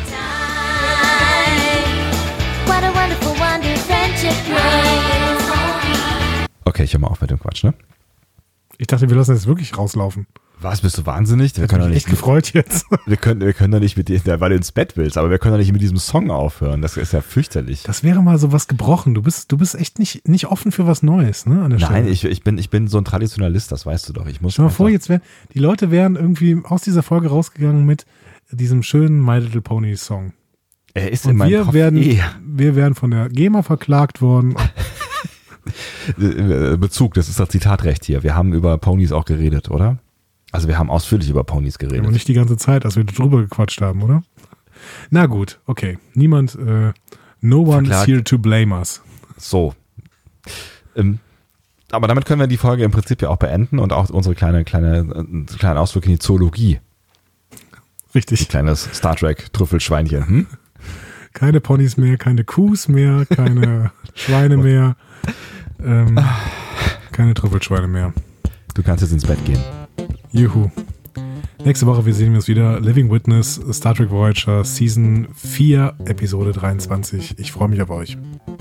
Wir sehen uns sogar. Andi, du versprichst Dinge. Ich bin sehr gespannt, wie wir das hinkriegen. Aber ich freue mich darauf, auch euch zu sehen. Bis nächste Woche. Tschüss. Tschüss.